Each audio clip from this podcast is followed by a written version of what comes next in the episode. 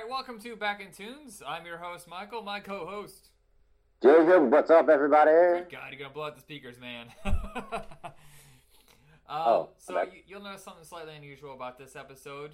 Usually we have like good, at minimum 30 seconds, usually a minute of theme music before we start talking. Well, this one is a little bit different because we're gonna be doing theme. Uh, the theme music for shorts is only like five or six seconds long, and the reason we're I bring that up is because we're gonna be talking about Tex Avery, and then we're gonna segue into the UPA cartoons. Uh, both groundbreaking cartoons, both have been pretty much forgotten. I think Tex Avery might be a little more well known because uh, it influenced The Mask so much. Not the one with Eric Stoltz, because that'd be weird. No, we're talking about the Jim Carrey The Mask.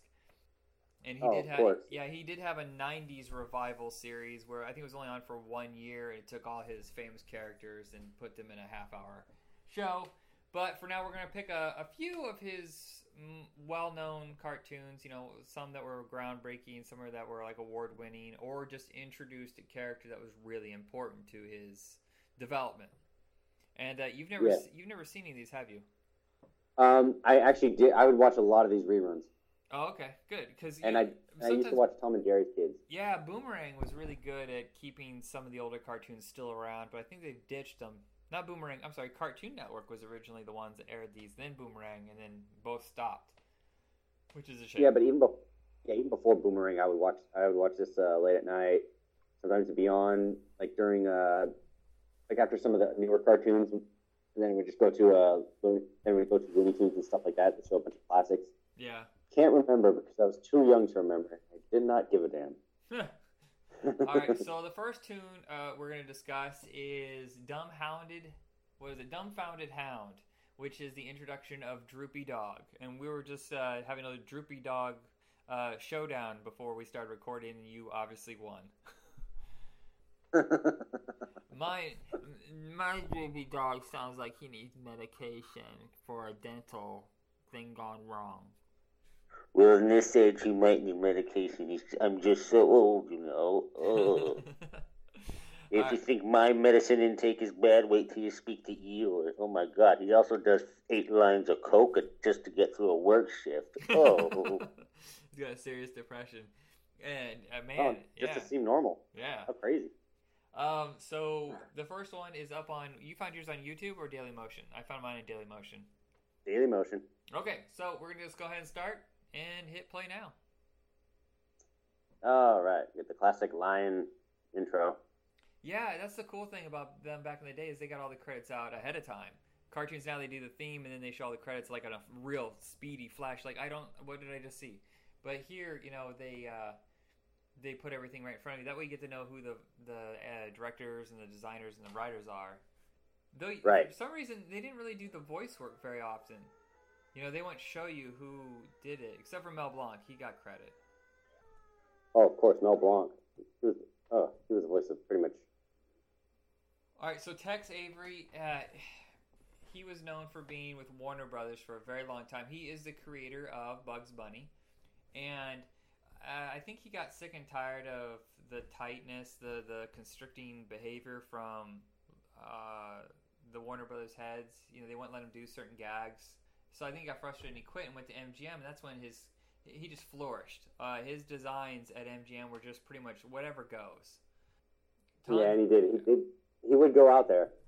his sight gags are just insane. He he uh the sad thing is he quit because he said he has done them all. He's done every gag he can possibly think of, which is a shame. And then he just wanted to do commercials. That's just commercials and uh, easy to do work instead of the shorts. I know because I, I mean, even for something like this, like so much can go into a short. You're like having just from watching this, it's like, oh my gosh, you think it's easy? It's not. Yeah, he was just burned out so young. Yeah, but he did leave quite a legacy. Yes, he created Bugs Bunny, Daffy Duck, Droopy, Screwy Squirrel, and uh, was co-creator of Porky Pig, Chilly Willy, and uh, I don't know how many other like C and D level characters. Oh, Chilly Willy. Oh, poor Chilly Willy. I still see Chilly Willy all the time. I see product placement for him, and you're just like, really? This is still going? My gosh, like who who could have who could have thought? Like you think they who actually knew they cared about Chilly Willy? And the one Well, amazing, especially when it comes to ice cream and popsicles. Yeah. one amazing thing about Tex Avery is that he was such a wonderful animator, yet he only had one eye. He lost one of them in a. They're screwing around in their head. Uh, their headquarters was called Termite Terrace because it was Warner Brothers. Like it was basically a shack. It was a rundown building they had no use for, and they threw all the animators in there, so they uh, called it Termite Terrace. And then uh, one day while they're all screwing around, someone took a paper clip and a rubber band and shot it, and it went into Tex Avery's eye. Ow. Yeah. Jeez. It lost the eye, yet still his animation got even better. I don't know how you do that. Thankfully, he, we didn't have computer animation being dominant because I don't think he could have done the 3D the right way. Oh yeah. I'm not sure either. It's kind of like uh, you know Nick Fury in Avengers. Is like, how does he see both panels? He turns. I, and I just can't help it. Every time I hear Droopy, Droopy speak, it's just so funny. Yeah, wasn't he also the voice of uh, Mr. Smee in the Peter Pan Disney movie? Honestly, I don't know. I'm pretty sure it is. He sounds just like him. Oh god. I know, but uh, I kid you not. Every time later on in the cartoon, when you see him like uh, chasing the wolf, and like no matter how fast the wolf goes, or where he is, like Droopy will always be there, like a like like a horror movie villain practically. Yeah, he is the Michael Myers of the animated world. you know what? You're going to die. but I'm not even going to tell you. um, I I have to apologize to listeners right now. I, I had read this in a book, the story I just told you about him losing his eye. Uh, actually, oh, yeah. it's slightly different on Wikipedia. Of course, Wikipedia could also be wrong. Uh, Wikipedia says it wasn't at the t- uh, Termite Terrace. It was when he was working for Walter Lantz years before he had joined Warner Brothers, and it was a thumbtack, not a paperclip. Who shoots Ow. a thumbtack? That, Yeah, because I've been shot in the eye. I've been shot in the eye with a rubber band, and I, I, I still, i it's still here. Oh my god, the thumbtack! What an asshole! That's a horrible thing to do. To Yeah. Mm. It does. It does certainly suck for them. I, ah, oh, the horror, the horror. That's terrible. Uh, the reason I bring up Walter Lantz also is the fact that once he left MGM, and uh, Warner Brothers is where he was creating all his characters, but he got sick of how constricted it was. He went to MGM and he was burned out, walked away for a little while, came back to do uh, maybe five cartoons for Walter Lantz. Now, a lot of people aren't going to know who Walter Lantz is unless they're into Golden Age, old Golden Age animation. Uh, Walter Lantz is responsible for creating Woody Woodpecker. Oh, Yeah, so uh, Tex Avery worked for him for maybe six months, just developing a handful of cartoons, and that's where he created Chilly Willy, which we'll be probably watching later. Chilly Willy. How could anyone not like Chilly Willy? Chilly Willy, he's so cute. I know he's a cute little penguin. He's so adorable. Droopy is adorable by being so unbelievably not adorable. You know how pugs are? People are like, he's so cute, and you're like, ah, I don't know, man. That thing is horrifying. I don't know. Sometimes pugs can be assholes. Always biting at my shoes. Really? kid. I've only heard that about chihuahuas. Some- Oh god, no. Oh, you'd be surprised. Chihuahuas, at times, stereotypically, yes, they can be loud and be obnoxious little bastards, but you know, they're also they're actually quite sweet. They can be quite mellow. You'd be. su- I mean, I used to have one named Bella, may she rest, and um, I kid you not, like she would not bark. She was always nice. She would always like to come up to you. She'd like you immediately. And she was the sweetest dog ever. How did we get on this again? Because we're talking about Droopy. Oh yeah, droopy dog. Yeah, yeah, yeah. Man, I, I don't know. If I if I had a droopy dog, I'd be worried. I'd be like, is he gonna kill himself? Why is he so depressing? But this this one is uh Droopy is fun because he has so much energy. He's so fast. Yet at the same time, he doesn't seem like he is. It's a trick. Juxtaposition oh, I know. Yeah. of two unlike elements. Pretty much, yeah. That's exactly what it is. It's almost a, almost a, wait, not paradox. No, oxymoron. A bit irony. Kind of like Bruce Banner and the Hulk. Yeah. This is weird. Okay, so when Tex Avery was working on Bugs Bunny, uh, he did one called The Heckling Hare, where he and uh, Leon Schlesinger argued over the ending. And uh, it says here that he was suspended for four weeks for throwing in the punchline called, uh, the punchline is, Hold on to your hats, folks. Here we go again. That was a well known risque joke of the day. What are they talking about? Here are they talking about I'm- sex? Here we go again. Sex. Hold on to your hats. We're gonna have sex again. What kind of? How I can that be so know. I? I don't even know. I don't even know how that could come up. Wow. Hold on to your hats, folks. Yeah. So again, uh, I don't know. Was it a, in a, from a western? I have no idea, but he got suspended for a month, and that probably didn't help why he wanted to leave. Oh, jeez. Yeah, no, that was probably that was just the last straw. Oh, You know, I kid you not though. go ahead. Droopy, I don't know. It, it probably with it, Droopy, he's just like, you know what? I'm not upset. That's just how my face is. I was born with a slight physical impediment. Okay, don't be such a dick. uh, I had to read. I had to do a reading of Fifty Shades of Grey once. oh, that was the most. That was the longest book ever. You're just like, wow, this thing. I've been reading it for six years. When's this gonna end? I know. I mean, as as misogynistic and you know, fucking horrible as that piece of shit book is. I mean, having Droopy read it or narrate it, if you ever got if you ever got stuck seeing the movie, having Droopy read it would make it just absolutely hilarious. Oh, I, I heard that. Uh, who's the voice actor? Uh, he was Gilbert uh, Godfrey. Yeah, yeah. I think it was Gilbert Gottfried. He did uh, his own version of it. That had to be really. Oh, it had to turn people on with nausea. yeah, it did. oh god, wait till you actually see the video. Uh, it's like him actually narrating the thing. It's hilarious. But no, oh god, yeah, Droopy.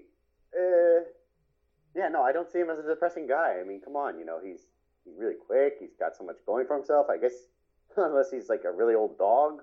Well, now Yeah. nowadays, you're still if if he was alive and he'd be really old, he'd probably be miserable. He's like, you know what? Just put me out of my misery. Uh, you know, Droopy's probably his most famous creation when he went to MGM. Uh, Droopy went on for a really long time, but I don't think he holds anymore. I don't know anybody who even brings Droopy up in conversation. Bugs and Daffy, Right. of course, because tons of merchandising. But I always feel like you know Tom and Jerry still stick around, but Droopy was really, really popular even after Tex left. Uh, uh, animator Dick Lundy, who was really great, he t- he controlled uh, quite a few of his shorts, and they look beautiful. In fact, um, there's a lot of them that were shot in CinemaScope, you know, super widescreen. Oh, oh yeah. absolutely beautiful looking. Now, all of the Droopies are available on DVD, but only overseas are the rest of Tex Avery's cartoons available. Like in France, they have a five DVD set. Here in America, apparently no one gives a shit, and I don't understand why you can't find any of his stuff. Yeah, overseas people care more. Well, I I think mean, Te- I look at their healthcare system. yeah, I think Tex Avery, his animated uh, style is much more popular over there. But obviously, it's influential because you can see if you watch the Tex Avery cartoons and you watch the Tom and Jerry cartoons, you can see Tom and Jerry's constantly trying to keep up. Their physical humor started escalating and started imitating Tex. And like I said, the ma- uh, the I almost said the Matrix, the Mask is probably the most obvious of our generation, where you see signs of his animated style. When Jim Carrey with the eyes bugging out, the tongue dropping to the table and rolling out. That's all Tex. All that, all those, you know, classical Acme cartoon gags, Yeah. and just- um, also, uh, yeah, no, that was clearly, you know, when he like when he's uh, earlier in the movie before he finds the mask, or no, it's when he finds the mask. And he turns on some Tex Avery cartoons. He's watching the episode of Red Hot Riding Hood. right, right, right. Which is, uh, I think, our next one, isn't it? I believe so. All right, so let's hop on over to that one. Red All Hot right, we'll do. Now, there's quite a few of these. The Red Hot Riding Hood, uh, the Wolfie. There, I think there's like three or four in this style. And uh, there was another one of those where each time Tex was trying to top what he did with it, and they're very, very funny. Someone said that they're too seductive for their time, and I was like, really? Wow, things must have been horrible in the 40s to be.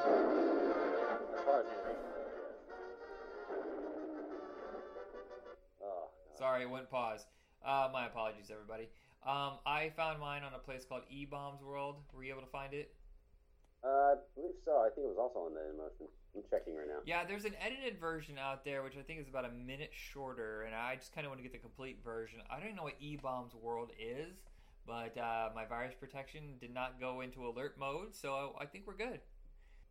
Yeah, no, I'd rather watch the whole seven minute one than the five minute one. Yeah, so uh,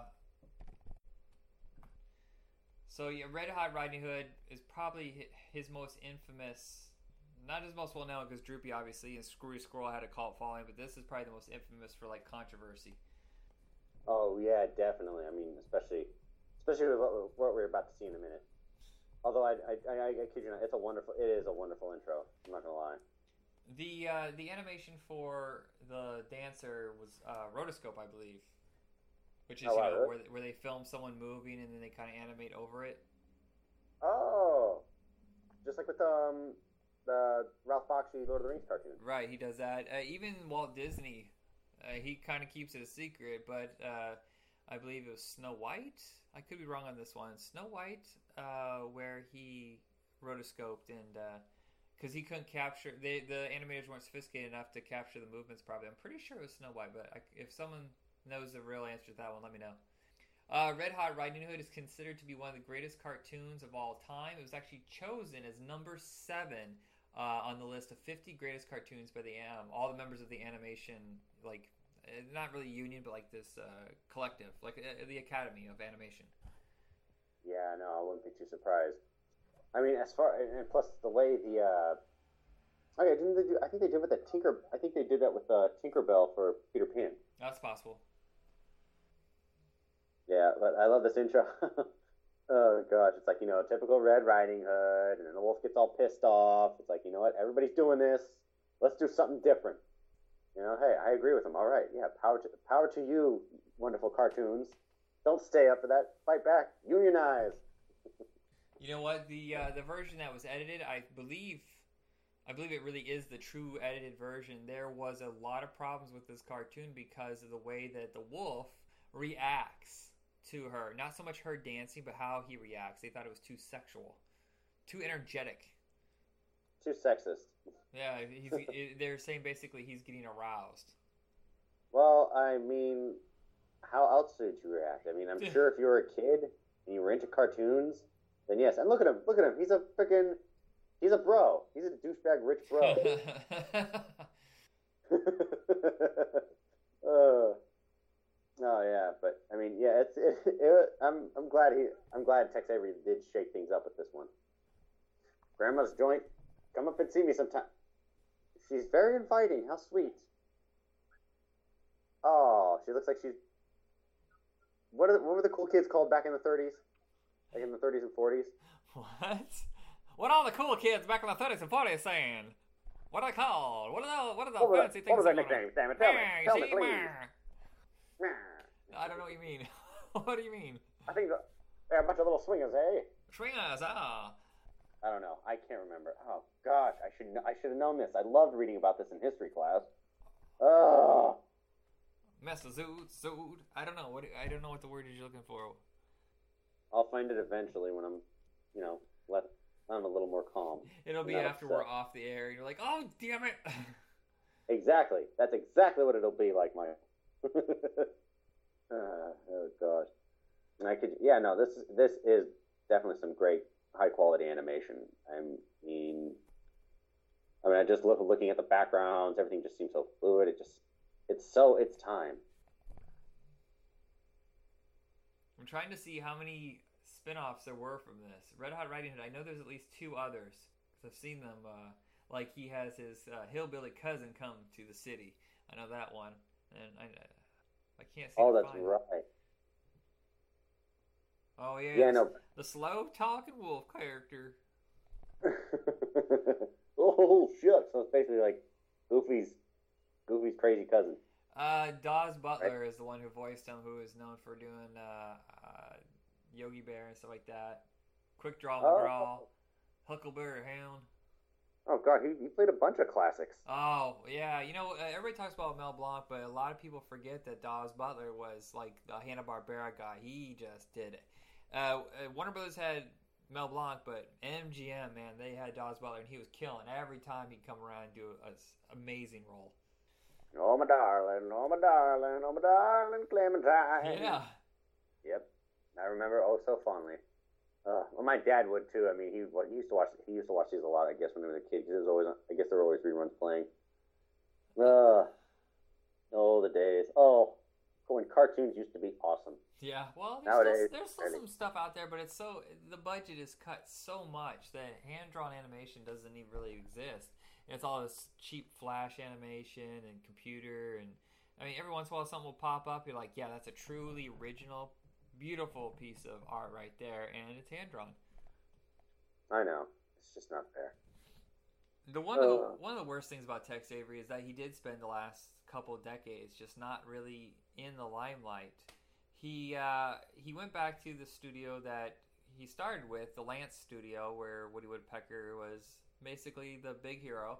Uh, of course, he basically did the ground. I don't know how to say uh, defining version of Chilly Willy. I think Chilly Willy actually existed a little bit before uh, Tex Avery showed up, but wow. he got an Academy Award for two of the cartoons that he did over there at Lantz. And even though that was going on, he still got paid nothing. Uh, Walter Lantz was kind of on the lower end. So it breaks down like this on budgets. Disney was paying all the big bucks. They had huge budgets. Then Warner Brothers was second, and then third was UPA. Around fifty thousand a short was kind of average. And then you Oh, wow. had yeah, Disney was usually seventy five thousand to hundred thousand. Uh, Warner Brothers was usually around fifty to seventy five. UPA was almost always around fifty. They kind of like that was their line. But Walter Lantz, he was around thirty, and that's when the quality starts to kind of show. But then you have guys underneath that. I don't even know if we'll ever even discuss this, uh, but uh, there was Paramount, and then there was Terrytoons, and they were shooting them out for like 15, 20,000. They look awful. Oh my god. Yeah, uh, Paramount is known for Popeye, Popeye and Betty Boop, and uh, but That those two I remember so fondly. yeah, those are really good, but uh, the studio started to lose tons of money. I actually should say it's the Fleischer Studio. They licensed all their stuff to Paramount. They did those amazing Superman cartoons, the most expensive cartoons at the time. Yes. Oh my. I remember watching those. Those are especially one with the giant gorilla. Yeah, those are fantastic. So they did those. They did Popeye, Betty Boop, and they were on a roll. But then Fleischer decided to make animated movies to compete with Disney and spent so much money that basically they went bankrupt. They did two movies, both bombed, and they uh, built a brand new studio. And all of a sudden, they found themselves with no product, no money, and nowhere to go. So, What's the ones who also did Mighty Mouse?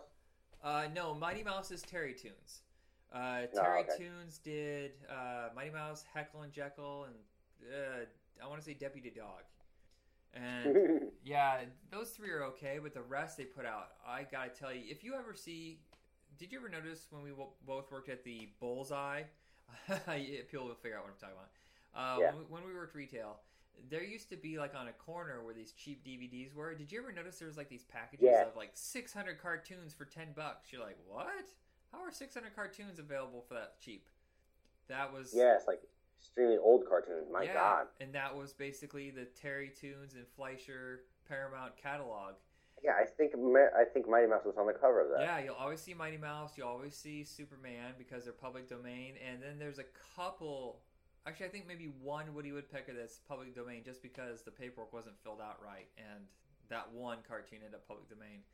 And uh, Right. yeah, those guys they just they went bust, and no one properly filed the. No, no one cared. They didn't file the paperwork properly when it came to renewing the licenses. And they fell into Bastards. the public domain. Yeah. So you get one of those sets. I gotta tell you, from a historical value, awesome. From a quality value, you are fucked. I have to say about the, about the wolf. Like pretty much, he pretty much broke and entered into Grandma's house. yeah, so that's, she was pretty much. She's able to do whatever she wants to him. Okay, and she can get away with it. Yeah. He shouldn't have broke in. he's a he's a dingleberry. He kind of gets what he's kinda has coming to him. That's true, but at the same time, she's oh my, uh, she seems very promiscuous and kind of, yeah. Just um, you know what? Let's skip screw. that Squirrel. reminds me of that. Actually, I think this is what uh, that that sequence in Roger Rabbit was based off of. You know, It- when it uh, is, Eddie Valiant, a- Bob homage. Yeah, comes in, yeah, and all of a sudden it's not just it's not just like a rabbit. It's a it's an imposter. you, you know, when we get done talking about these golden age cartoons, because we're kind of kind of we're filtering these throughout throughout the whole year. We're mixing up like 70s, 80s, 90s, and golden age. We Right. may want to actually grab a few movies to discuss. I think Roger Rabbit is a definite must, and some Ralph Bakshi and stuff like that. oh my god, yes. Um, that is something we definitely should do. on the playlist we had Screwy Squirrel, but we're gonna skip that one because we're going a little long here. Let's do Chilly Willy Legend of Rockab- uh, Rockabye Point. That is on Daily Motion. All right, so I found Chilly Willy uh, Rockabye Legend of Rockabye Point. I can't talk. Legend of Rockabye Point on I- Daily Point. Motion, and then there is a Latino version on YouTube, which is very low quality. But you'll find a lot of Chilly Willy on YouTube, just not the original for some reason. I know it's weird. It's weird, man. It's like really weird. That's the weird.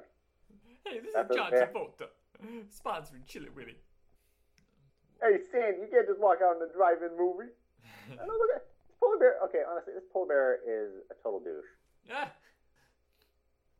Yeah, no. Are you at the starting point, or are you just at the part where uh, the old man is narrating it? no, no, I'm already. It's already going. Okay, good. Uh, so the last thing I'll say about Tex Avery is, like I said, he was doing commercials. Uh, after he left the Lantz studio, he created the Raid, uh, the the roaches. Do you remember those cartoons at all? They used to have animated commercials for Raid. He's the one who did those cartoon roaches. Yeah, you know the bugs that they're always like Raid and then run. Yep. uh, of course, someone else took over after he passed away, so I'm sure what we mostly saw was someone else taking over for him.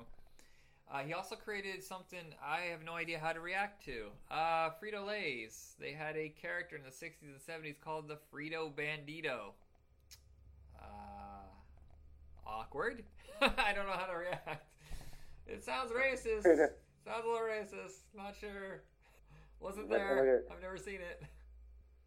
like, you know, honestly, that polar bear, like, if he gets bitten, if he gets killed by this bulldog, he deserves it. He's an asshole.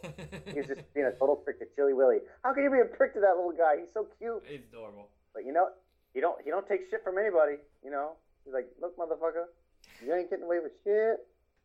Nah, I'm sure Chilly Willy could never even bring himself to say any of that. No, but he he may not speak, but he does. But his actions, His eyes, man, his eyes. matter. He's got he's got crazy eyes. He's got like tiny Zeus Lister's eyes. Although I will say, I do feel sympathy for the you know polar bears because you know they're facing they are they're on the they're endangered. They are endangered, especially with like you know all the uh, carbon pollution in the air and you know Antarctica and you know the whole Arctic, the South Yeah. getting warmer. Some ice is melting. they're actually the chemicals. That, sorry, I can't help. It's it's this cartoon. I'm sorry. It's just so funny That was okay. him having to him having to sing "Rockabye Baby" so fast. Chilly Willy being a mischievous little. but hey, it's all for the sake of justice. There is one final cartoon that he came back for. Tex Avery created Kwicky Koala Show, which I only remember by seeing ads in my comic books when I was very, very little. It only lasted one season. He died halfway through production. But at least he he ended it on one of those notes where, you know, oh, well, he came back to where he started. Full on animated cartoons.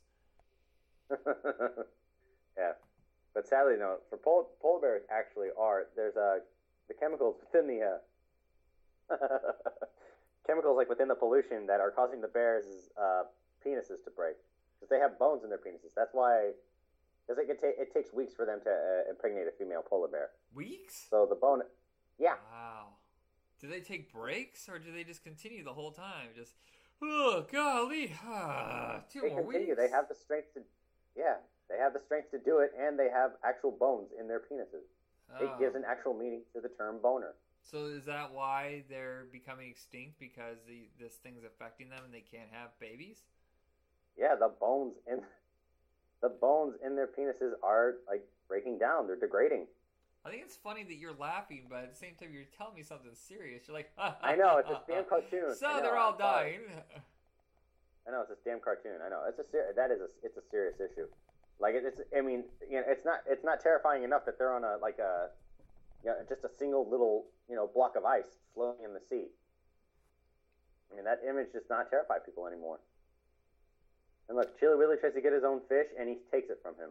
Okay, I was looking this up because see, I I, I felt like Chilly Willy was not Tex Avery's creation, uh, and I looked it up. Paul L. Smith, who directed a lot of, he's a really great animator who was kind of restricted by budget, but he did a ton of really classic, classic Woody Woodpeckers, and he created Chilly Willy. But then uh, Tex Avery took over. Oh, still to this day, they remain the best of friends. Huh. Chilly Willy appeared in more than 50 theatrical shorts. That is a lot for back in the day. In fact, he almost went to the very end. The very last animated cartoon uh, made specifically for the theaters was Woody Woodpecker. I want to say it's Chili Con Carne. I'm not sure, but it was that was one of the last ones. But Woody Woodpecker was the very last of the Golden Age cartoons because even Pink Panther, the Bugs Bunny, they all left. They started going strictly to TV, and it just it's kind of got famous. yeah, it's kind of nice knowing that Chilly Willy was there to the end. I, Uh-huh. I said that like he So was admi- a real person. So admirable, you know. You can't help it. you stayed all the way to the end, man. Leave no cartoon behind. He's like, no, man, I must.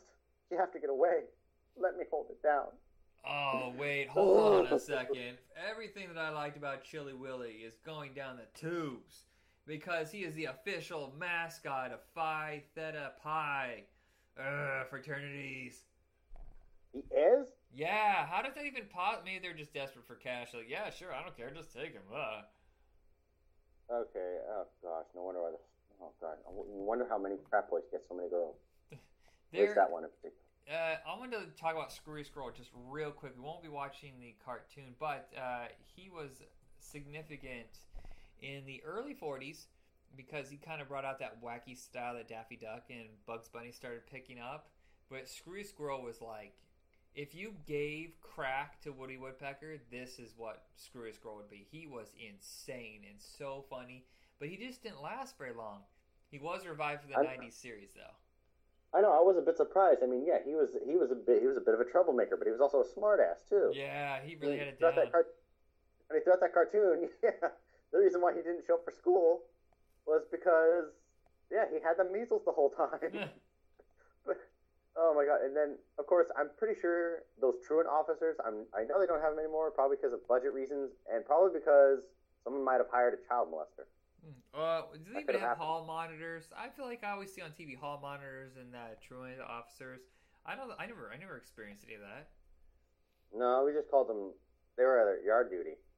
We just call them that, Uh, or assholes when we get Yeah. you know when they decide when they were acting like them. all right, so that's it with us on Tex Avery. Uh, we're going to discuss UPA just for a couple cartoons, and uh, we'll be right back. All right, so uh, the playlist for UPA is up on YouTube. It's just simply called UPA playlist. There's only four cartoons, and the first one is Robin Hoodlum. If you need to, pause this and then come back. All right, and we're going to start with now. Indeed. Robin Hoodlum. I can. al- It's like. this is kind of funny. It's like this guy, even like, you know, galloping, you know, in a hurry, in a scared hurry to get away from these arrows. And it was, I, it was hard to notice at first, but yeah, turns out those are arrows coming after him. Now you'll notice John Hubley, Bob Cannon, two of the most important names for UPA. I was telling you about UPA, and I don't think a lot of people even know who they are. Like you'll mention a couple of characters like Magoo and Gerald McBoing Boing every once in a while gets attention, but UPA was one of those very very important studios that has almost been completely forgotten. Uh, they had taken over for Sony Pictures. Uh, actually, Screen Gems, which is a division of Sony. They'd taken over Screen Gems animation division, and all they had were the Fox and Crow and maybe a couple other dozen uh, cartoons, but only the Fox and Crow were the ones that they were required to continue with. They, in fact, had no real interest in doing talking animals. They wanted to focus on more mature stories, and we'll see this as we go along here. But uh, I believe this Right. is the second of the Fox and Crow cartoons that they took over, and the animation is so exquisite for 1948. If you look at this and you know your Golden Age animation, you would swear it's from 10 years later because Warner Brothers and Disney and everybody else wasn't even up to this kind of quality until the late 50s. Now, you notice, are you outside right now with the night walking around the woods? Yeah. Okay, so you see how the trees have this very oddball, flat. I mean, they look flat, flat. They're not even attempting. It's very stylized. They're the first ones to really take these backgrounds and change. Uh, instead of trying to be realistic the way Disney was, they wanted to give it attitude and style. yeah, they did. I mean, I know there's just like there's great detail on the character though. And as when you were mentioning uh, that they're the ones behind Mr. Magoo, that one I knew very well. That one I did. I remembered fondly.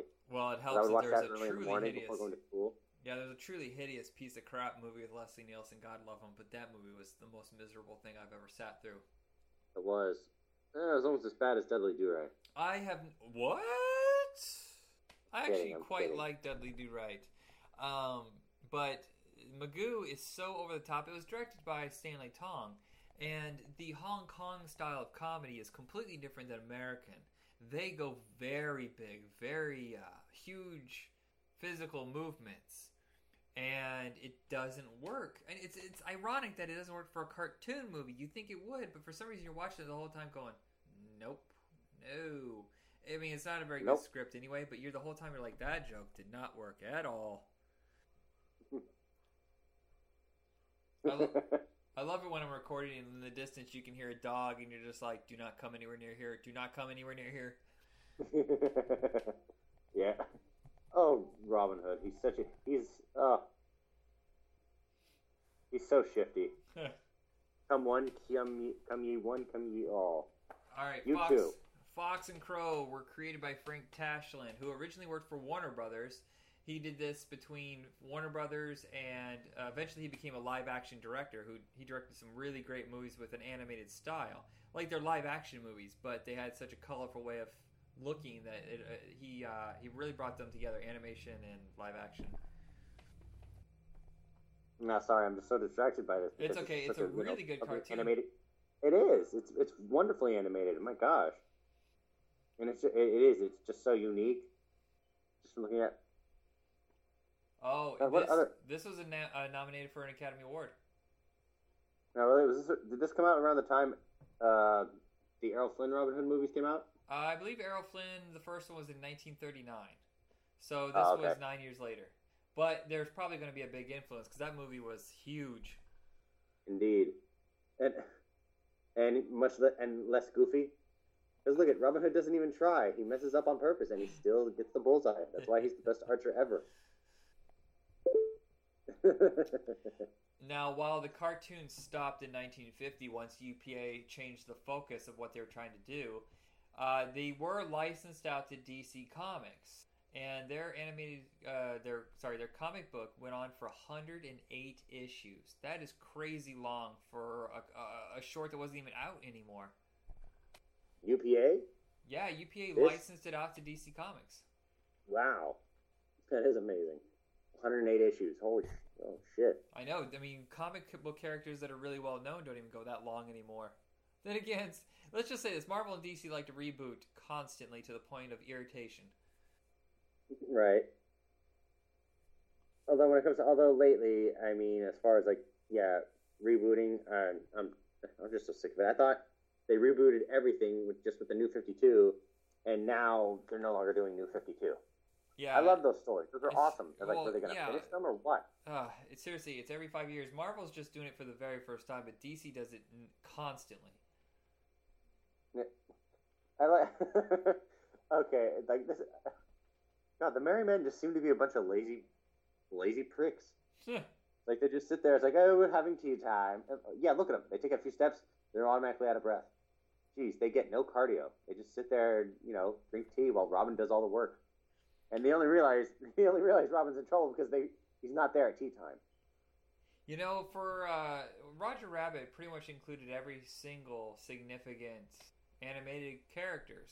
You know, in some one way or another, even at even at the end of the movie, you know, when they bust through to the cartoon world and you see like a hundred of the people you missed, Fox and Crow were never put in. They were planned, but then it never happened. I don't know why. They could have easily thrown them in at the very end. Oh, I know. He's somewhere. Should have. God, Crow is so terrible at haggling with that pig. and that's pretty much how the that's pretty much how people most monarchy you know hier you know hierarchs were they were just a bunch of piggish selfish gluttonous assholes All right, so our next one, I'm, I'm assuming it's going to go straight into Ragtime Bear, but I have the IQ of a pumpkin sometimes, so I'm not sure. Uh, just go ahead and fast forward because it has like it is 15 it, it is ragtime bear what? It is Ragtime Bear. That is the next one. Yeah, I mine just wouldn't go. There was like a 12 second delay for some reason, so I just fast forwarded. Got it. Um, oh, are we on pause? What's that? Yeah, so the movie sucked. Uh, the cartoon's awesome. Uh, you know what's the funny thing is I was reading the autobiography Oh my gosh, I have these moments. I have these moments. You know, he played Mr. Howell on Gilligan's Island. Oh, Magoo, you've done it again. Oh my god, why can't I remember? This is ridiculous. Uh, uh, Backus, Jim Backus.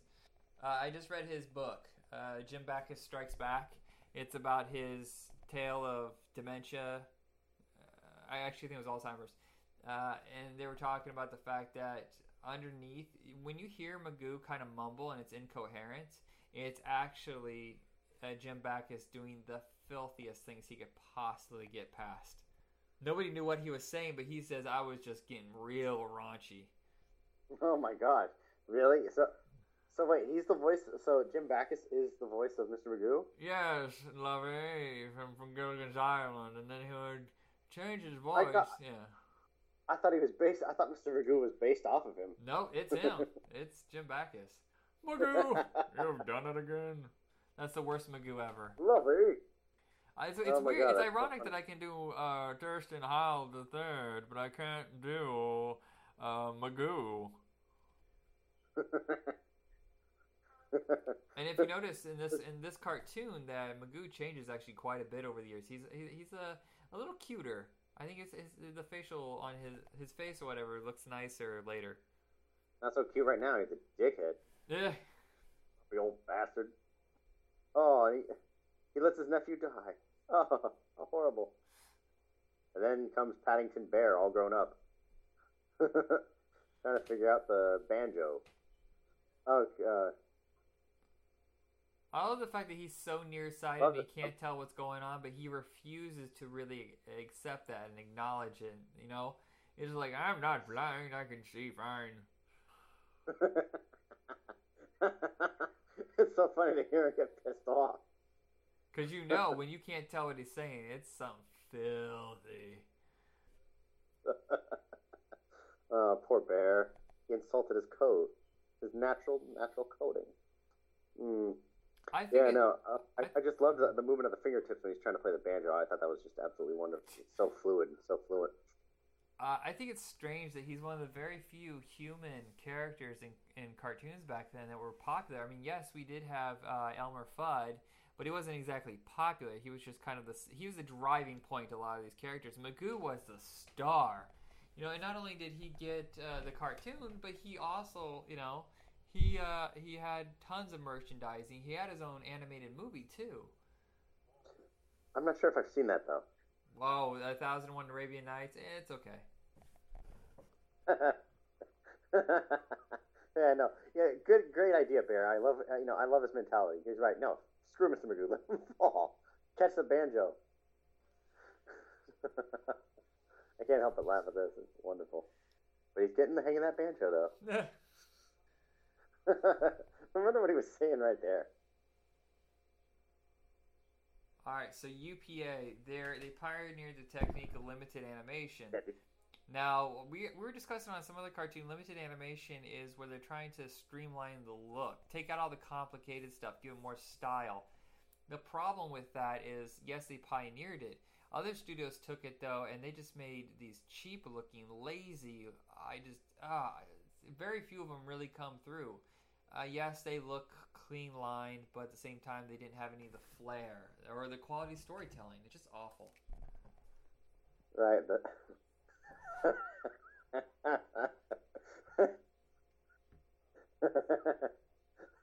oh, Magoo, you've done it again.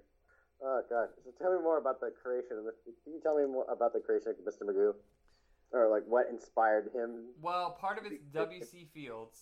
I mean, you can see that. Kid, go away, kid. You're bothering me. You're bothering me. And uh, you know, that's part of it. Uh, a lot of it's just uh, taking a character that was so stubborn in his uh, failing body. You know, I mean, Magoo was a shriveled little man who couldn't see, and apparently he couldn't hear very well, and you know, he just got kind of uh, uh, grumpy about it. The funny thing is, is he also seems to be very lucky. He should have been dead a thousand times over for some of the stuff he goes through, yet it somehow survives. And I don't know why. Oh wow! Look at him. He's sleeping. He's sleeping with a double-barreled shotgun. Ah.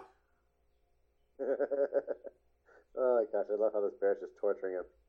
Yeah, no. Plus, uh, uh, like, oh, I'm wondering, like, did he, like, did his like, you know, crabby behavior end up to lead to the demise of his wife, or did his wife leave? Oh my god, they never do discuss that, do they? Is he was he married? No, Or is that his nephew or is that his son? I thought that was his nephew. Waldo's his nephew, and he killed him, Oh. and now he's just, now he's just overcome with guilt. Uh, yeah, he is in hot water. You just killed somebody. I didn't know he this, thinks. but the guy who created him, wow, Millard Kaufman created him. He wrote the script for Magoo, and Magoo was actually sorry, Magoo, Kaufman was blacklisted during the whole McCarthy era stuff, and he Oh did God, he created Magoo as a reaction of the being blacklisted. Um, so Magoo is actually a villain in these early cartoons because he's supposed to be a mean-spirited McCarthy-like reactionary whose mumbling would include uh, just outrageous ranting and, and, and nonsense. So he's actually the villain of this. Um, Magoo. Yeah, Magoo is the villain for at least the beginning couple cartoons. I think he's a yeah, he's definitely a villain right here. Look at him. Gosh, he says he's gonna kill his nephew if he plays one more note on the banjo. Jeez, what a nut job. And, and somehow, gonna go- somehow Middle America connected to him because Magoo was their most popular character. I mean, he constantly pops up every once in a while in, in a, a direct-to-video movie or an animated series. And man, do I hate the commercials on YouTube. Everything requires a commercial now. It's nonsense. Do you ever try to watch a trailer, a two-minute trailer on YouTube? You have to sit through a two and a half minute trailer for another movie. You're like, what? How does that even even out?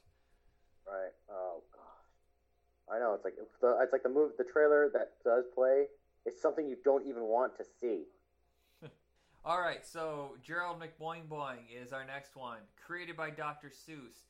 And here's the cool thing: if you look at the credits, you're going to notice Bill Melendez, very important in animation. He would go on to do all the Charlie Brown animated specials and movies. Oh wow.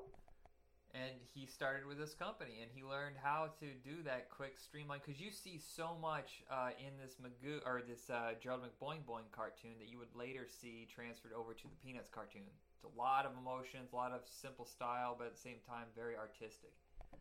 Oh yeah. I mean, just looking at it, just looking at this, man. Look how everything just like how it's starting out. You know, it's just drawn there. You know, it's not just like your typical setting where it just like fades to black and fades in. All of a sudden, you see a blank screen and everything gets drawn in as the story's being Yeah, told. it's it's so Fantastic. wonderful. Yeah, it is. And and when you're saying created by Dr. Seuss, I was like, no wonder why it looks so familiar.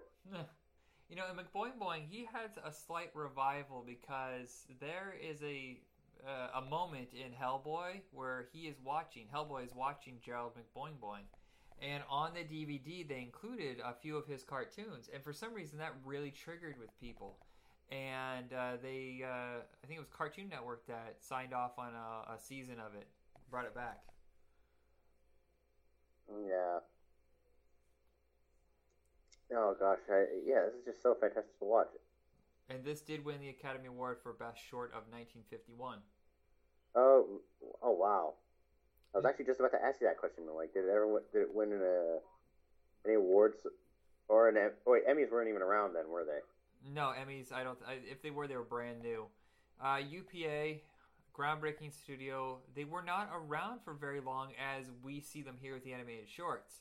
I believe they took over the Fox and Crow in '48, and by 1960 they were out of the theatrical business. While they won tons of awards, they were nominated for 15 Oscars in 10 years. Damn. 10 years. That, that's killer. Uh, they just did not bring in the money. Magoo did well, the rest did not. And eventually it got to the point where UPA decided, you know what, we're going to do TV. We're going to do TV animation and, and, and not.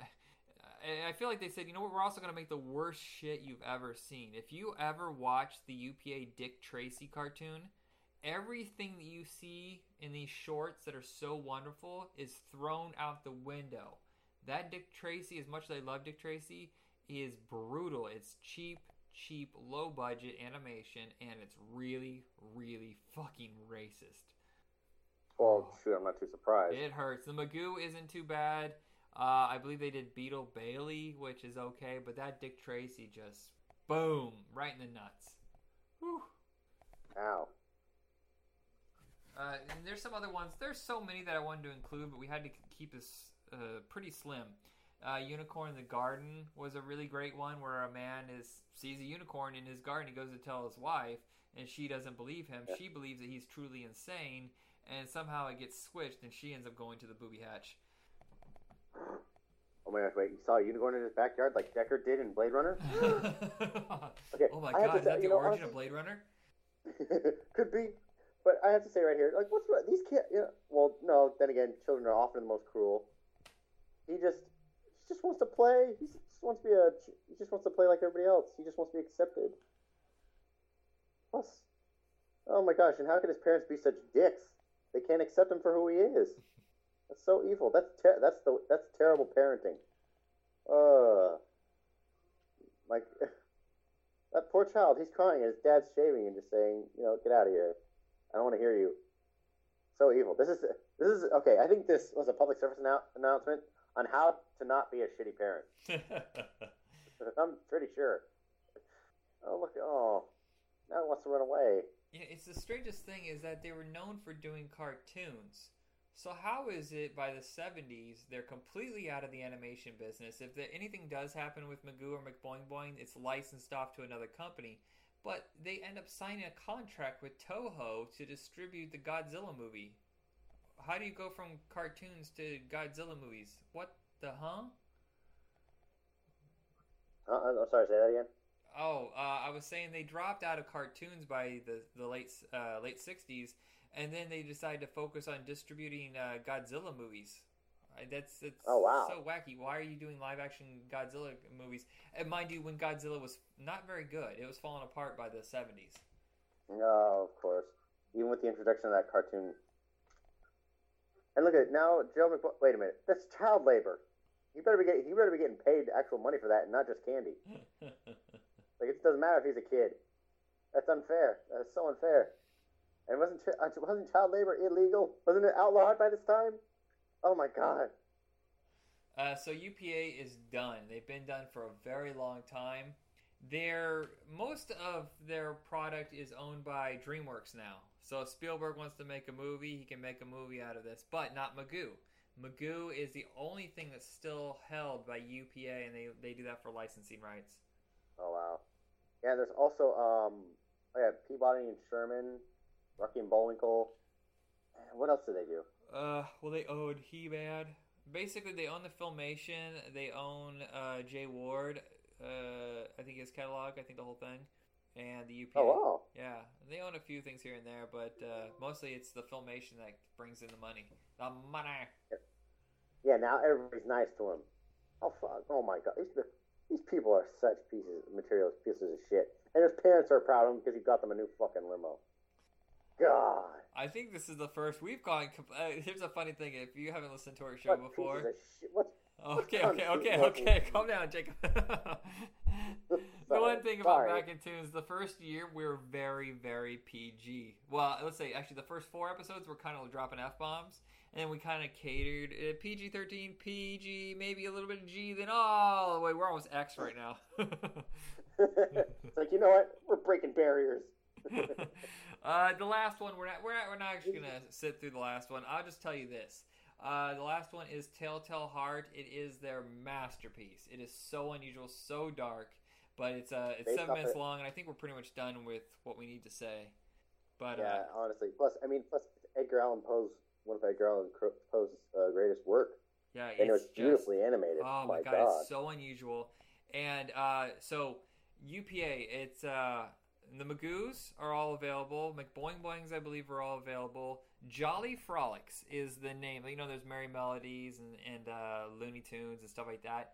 Everybody had one that was, you know, a title that was similar to that for their animated cartoons. Jolly Frolics is the name of the UPA cartoons. And if you go on, I believe it's the Warner Brothers Direct DVD. I mean, it's I mean it's Turner Home Entertainment. You can find it on Amazon. How about that? Amazon.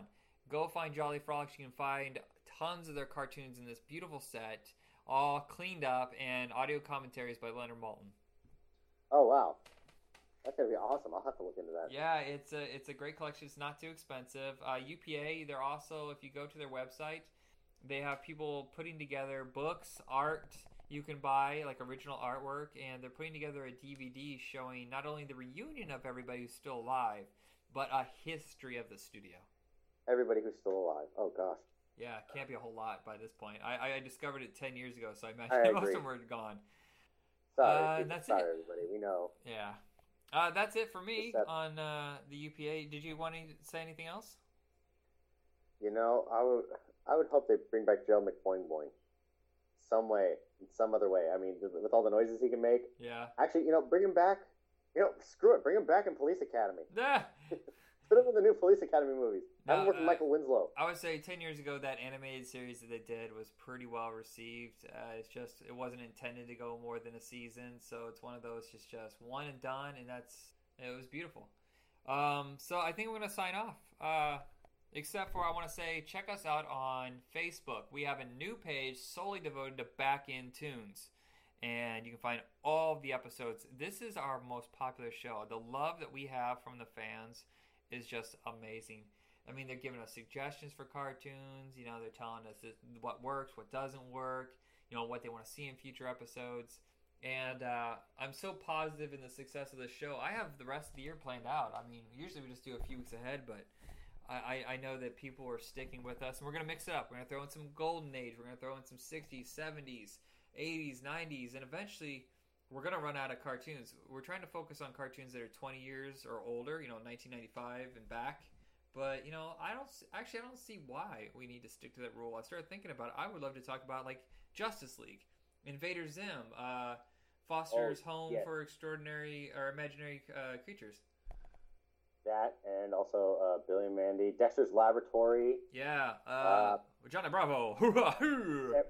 Oh gosh, yes, Johnny Bravo. I'm surprised we haven't even talked about that one yet. That was a classic for me. Ed, Ed and Eddie Oh, was man, great. so uh, I think the only one we ever talked about Cartoon Network was uh, uh, uh, Space Ghost. I think it's the only one that we've ever done.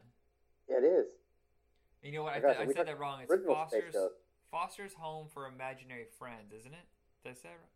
Yeah, that's it. That's exactly what it is. My little brother, my little brother and sister love that Oh, I love that cartoon so much. My, my little sister, my little sister named her little teacup chihuahua after the character Blue.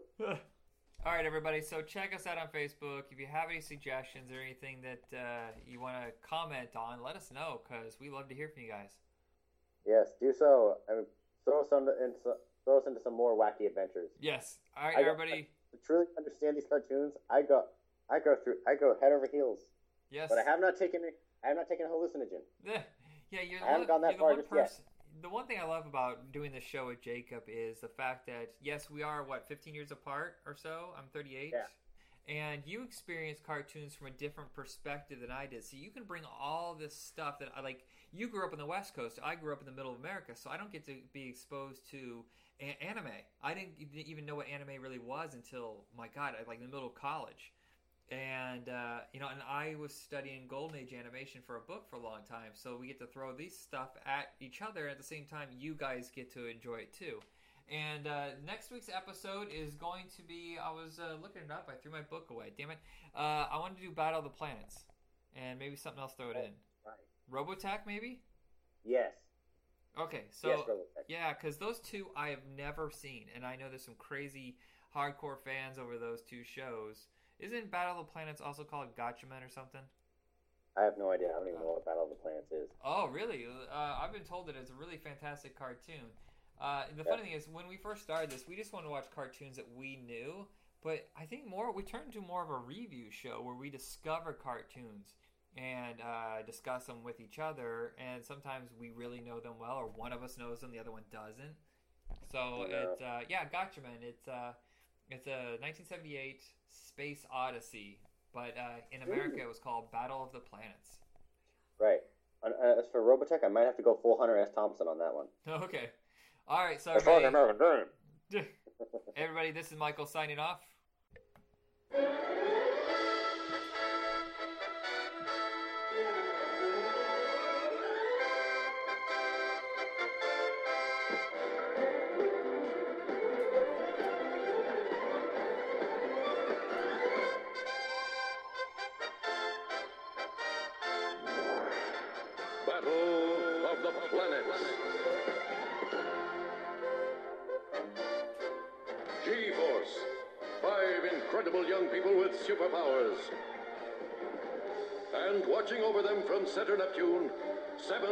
Seven 7. Watching, warning against surprise attack by alien galaxies from beyond space.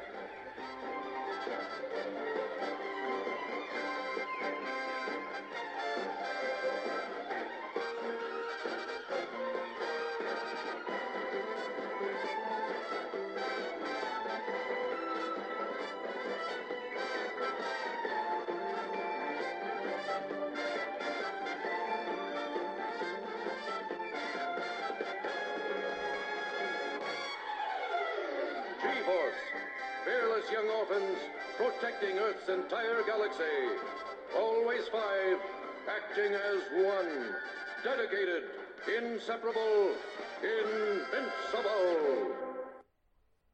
All right, welcome to Back in Tunes. I'm your host, Michael. My co-host. Hey everybody, it's Jacob. What's up? uh, that is one long, long intro. I think that's one of the longest we've ever done. That was a minute and a half. I know. I was just about to. I wanted to play the cue music from the Oscars right now to tell that shit to wrap, wrap it up. up. Well, I think Wrap it up. Back in the '70s, man, people had more patience. Nowadays, the theme song has to be like, "Go, go, go, done, wrap it up, let's go." We have to get hit commercials. Um, Yeah. it, was, it was also very disco. I felt like I was on the Love Boat. or on Saturday Night Fever. Yeah, not that I minded. I love those. I, I okay. I have no problem with disco. I know people really hate it, but you know what? Heavy metal, disco, punk, soul. I don't care. If it's good music, it's good music. Uh, yeah, I don't know. I'm. Uh, I, I will debate that Kiss song. I was made for loving you. Like oh no, that's when Kiss sold out, man. I don't know. Kiss is a weird anomaly. I love Kiss and I hate Kiss at the same time. Those guys Right. are amazing when they're not so focused on let's make some merchandise, let's make money. I'm, I just want to be famous, you know. Uh, That's the worst Gene Simmons ever, but you get my point. Yeah, no, but you. It was quite spot on. That is his personality. yeah. Anyway, all right. So Battle of the Planets. Do tell tell me a little bit about this cartoon. Uh, Battle of the Planets, uh, aka G-Force, uh, brought to America by Sandy Frank Entertainment. Uh, Sandy Frank has a constant joke on Mystery Science Theater because he did all those like uh, uh, kaiju movies, you know, like some of the bad. Uh, uh, what's the turtle's name again? Not Oh, Gamera. Gamera. Thank you, Gamera, and like this bad Battle uh, Planet of the Apes ripoff. Uh, Time of the Apes. He, he just did a bunch of like uh, foreign stuff that he would bring over here. And I think Battle of Planets is one of the only shows of his that uh, really was of quality, of any quality, because most of it was just like low end, embarrassing stuff. But uh, before we get too far into this, let's uh, go ahead. Uh, the whole season is available on YouTube. Let's go ahead and start the first episode and discuss it. Right now. Right, meow? Okay. Right meow. Meow. Blast off. Yeah, you yeah, can- we had to skip the. You can tell there's a, there's obviously a Star Wars influence in the opening. I mean, huge score. You got the, the stuff scrolling across the screen. I love the fact that he describes five young people as if like, yo, hold on a second. There's no old people. Cool it. Nobody wants any gray hairs around here. I think it's ageism in this cartoon. Yeah, no, that's S to the B. I was like, wait, there's got to be some experience. Oh, they have a robot. They have a little R2D2 knockoff. Yeah, that is such a okay. Um, I will bring this up since we're talking about the little R two D two bastard. Um, I like the look of him. Uh, like it's kind of like a slight Mobius look on the design, but uh, Right. uh, I hate cute characters. I love Thundercats, but I hate Snarf. I love He Man, but I hate Orko. I hate cute characters that are clumsy and goofy and have a high pitched voice. I just want to stab them in Oh. the eyes. You must love Care Bears. Oh God! You know one thing? While we're at this, I was just thinking about this this morning. We, uh, man, I don't know if at any point we're ever going to be able to discuss those kind of cartoons: Care Bears, Strawberry Shortcake, I- My Little Pony. Oh shit! I don't know if we can do My Little Pony. Okay, this part. Okay, when they were just flipping out in the intro, they're like flipping towards the space, the enemy spaceship. Yeah. What the hell was that? I, I don't know. Seriously? I don't know. That was some cheap animation. And it's plus, it's like you're flipping towards a spaceship. That spaceship could have flown already. you didn't even go into some flying stance. You didn't use those capes. Those look like they could be useful. Come on. Come on now, hooah! Yeah, I know. Sorry, I didn't want to. I didn't want to tear it a new asshole just yet.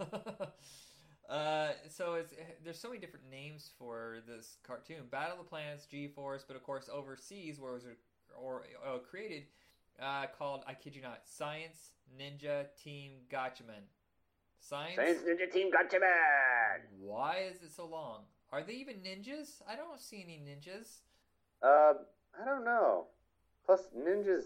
You're not even supposed to know they're ninjas. They're secret. They're very secretive. Yeah. Do you think there's some ninjas out there, like towards the end when Ninja Ninja Een wasn't so popular, that they're like, oh man, I'm gonna have to make some business cards. I have to do some networking. I need some work. Or do they have like an agency for that kind of thing? Like, do you think they have a, a guy in an office with gold rings and uh, fancy uh, teeth, being like, "Okay, I got a good guy for you. This guy has assassinated 1,200 people. No one's even noticed, uh, and, and he, he's a solid guy. No one has to worry about him whatsoever." Hey everybody, sorry about that. That might be an awkward pause. My power went out and my Xbox went red and I freaked out. Ah, thank goodness power's back on. Uh, so for you, the episode's still going, so this is an awkward moment. So I'm going to continue and shut up. yeah. So yeah, I have to say though, this animation just looked really cheap. What? Really? To me, this does. For 70s animation, I thought this was actually pretty good. I don't know, but I don't like this giant like robot drill nosed thing. I think the design looks stupid. No, it looks something. Oh, it's stupid, all right. It looks like something out of uh, Gamera for sure.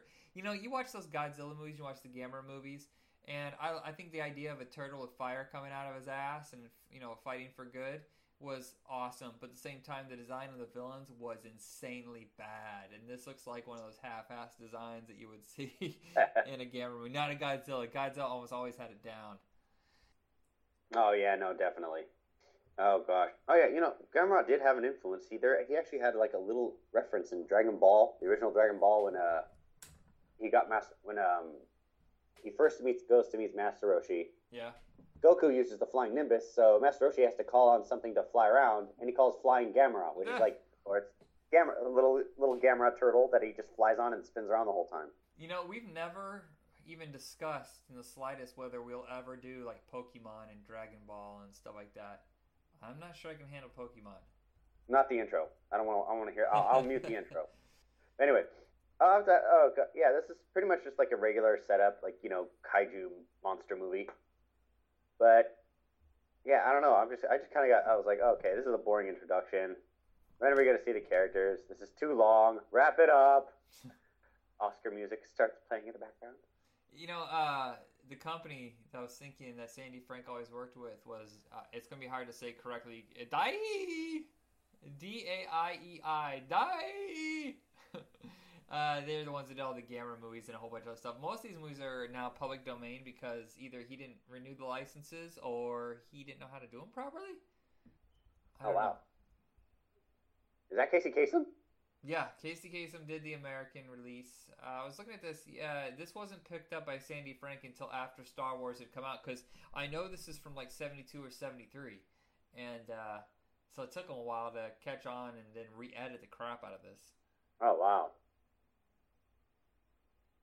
Very very slow transformation process. Like if he were to transform in the middle of battle, yeah. he would die. He would be gunned down. So, uh, oh, wow, there were 105 Gatchaman episodes, but after Sandy Frank, you know, chopped up and re-edited and added uh, bits and pieces of new animation here and there, there's only 85 episodes actually for the American release. So I wonder if there is. I mean, there has to be a complete Gatchaman out there available somewhere. Probably, I'm not sure, but all I know is. Oh, who's he actually? Who's the robot actually talking to when he's doing all these introductions? I have no idea. Us? I mean, I I know. I guess some I cartoons would break the fourth wall and talk to the audience, but I thought that was like before and after the episodes, not during. Oh yeah. I think this robot's gone. I think this robot's losing his mind. They're already showing. what what's the time? What's the time code on yours? I'm at six forty because I feel like you, we're not on the same page. Oh, did you push pause? No, no. I'm, oh yeah, I'm, I'm at. Okay, go ahead. Uh, I'm at 705. 705. Okay, you're about seven seconds ahead of me because I'm like, I haven't seen this yet. uh-huh, I'm in the future. That, that's my fault. You're in the future. Tell me, what is it like in the future? seconds in the future. Yeah, seven seconds in the future. Michael, don't, don't don't worry about the glass bottle. Just don't touch it. Don't move your hand right now. okay. Yeah. Uh, so I was looking up the theme song because I actually quite enjoy the theme song, even though it's obviously very disco-y. Um, so the music is done by Hoyt Curtin, and I looked up, and he's done the music for Flintstones, Top Cat, The Jetsons, Jonny Quest, Super Friends, Josie and the Pussycats, The Smurfs, and the new Scooby-Doo movies. I got a little excited there. Sorry. no, that's awesome. He's got quite the repertoire, man. Repertoire. Okay, what can you tell me? Like, what was the idea? What do you think the uh, influence, the idea was this of this was for? Um, I have to look this up because well, the show has changed a bit since there was American re-edit. So uh, I'm solely looking up Battle of the Planets right now. Uh, it doesn't give me the influences. Let me check out Gatchaman and see if it'll tell me where this came from.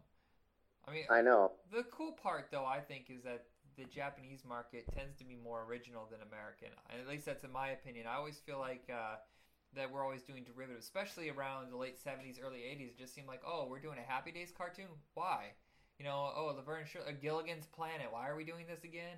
Or, uh, you know, it's based on old pulp novels. Like there's a ton of Flash Gordon and Tarzan cartoons. Oh yeah. Um, Wow, Jason. Sound, I think Jason's the dark one of the group. I mean, just look at him. yeah. He's the emo one of the group. He's just the very ferocious and vicious one who will do anything it takes. He's like the black sheep. And then Kiyu, the other guy with the little ping pong bottle, it's like God. He just seems kind of not detrimental, but he just there's not really much. They just don't really give much to him. He's just that little dumb comic relief. Um, while I'm here, uh, before I try to figure out where the origins of this came from, I was looking this up, and the the series was so successful that they did two sequels and an animated film. Now, here's the weird thing: is we already knew what Battle of the Planets was. We knew what G-Force was, and in fact, by this time, by the '90s, Gatchaman was probably starting to come into American households. Here, I don't understand why it is that they took the two Gatchaman series and they re-edited them and turned it into a series in America called Eagle Riders. Have you ever even heard of Eagle Riders? No, I would just. I mean, I I would come across this like late at night, like a couple times, and I was like, oh, it's like this bird version of Power Rangers. I just don't understand why not just call it Gatchaman or not. Why not license the name Battle of the Planets? That's just dumb. I don't know. As far as Battle of the Planets goes, I was like, oh, I don't know. You'd think it'd be more uh, planetary, like interplanetary war. right, right. You know? More That's what it sounds like to me. But yeah. this, these just sounds like this.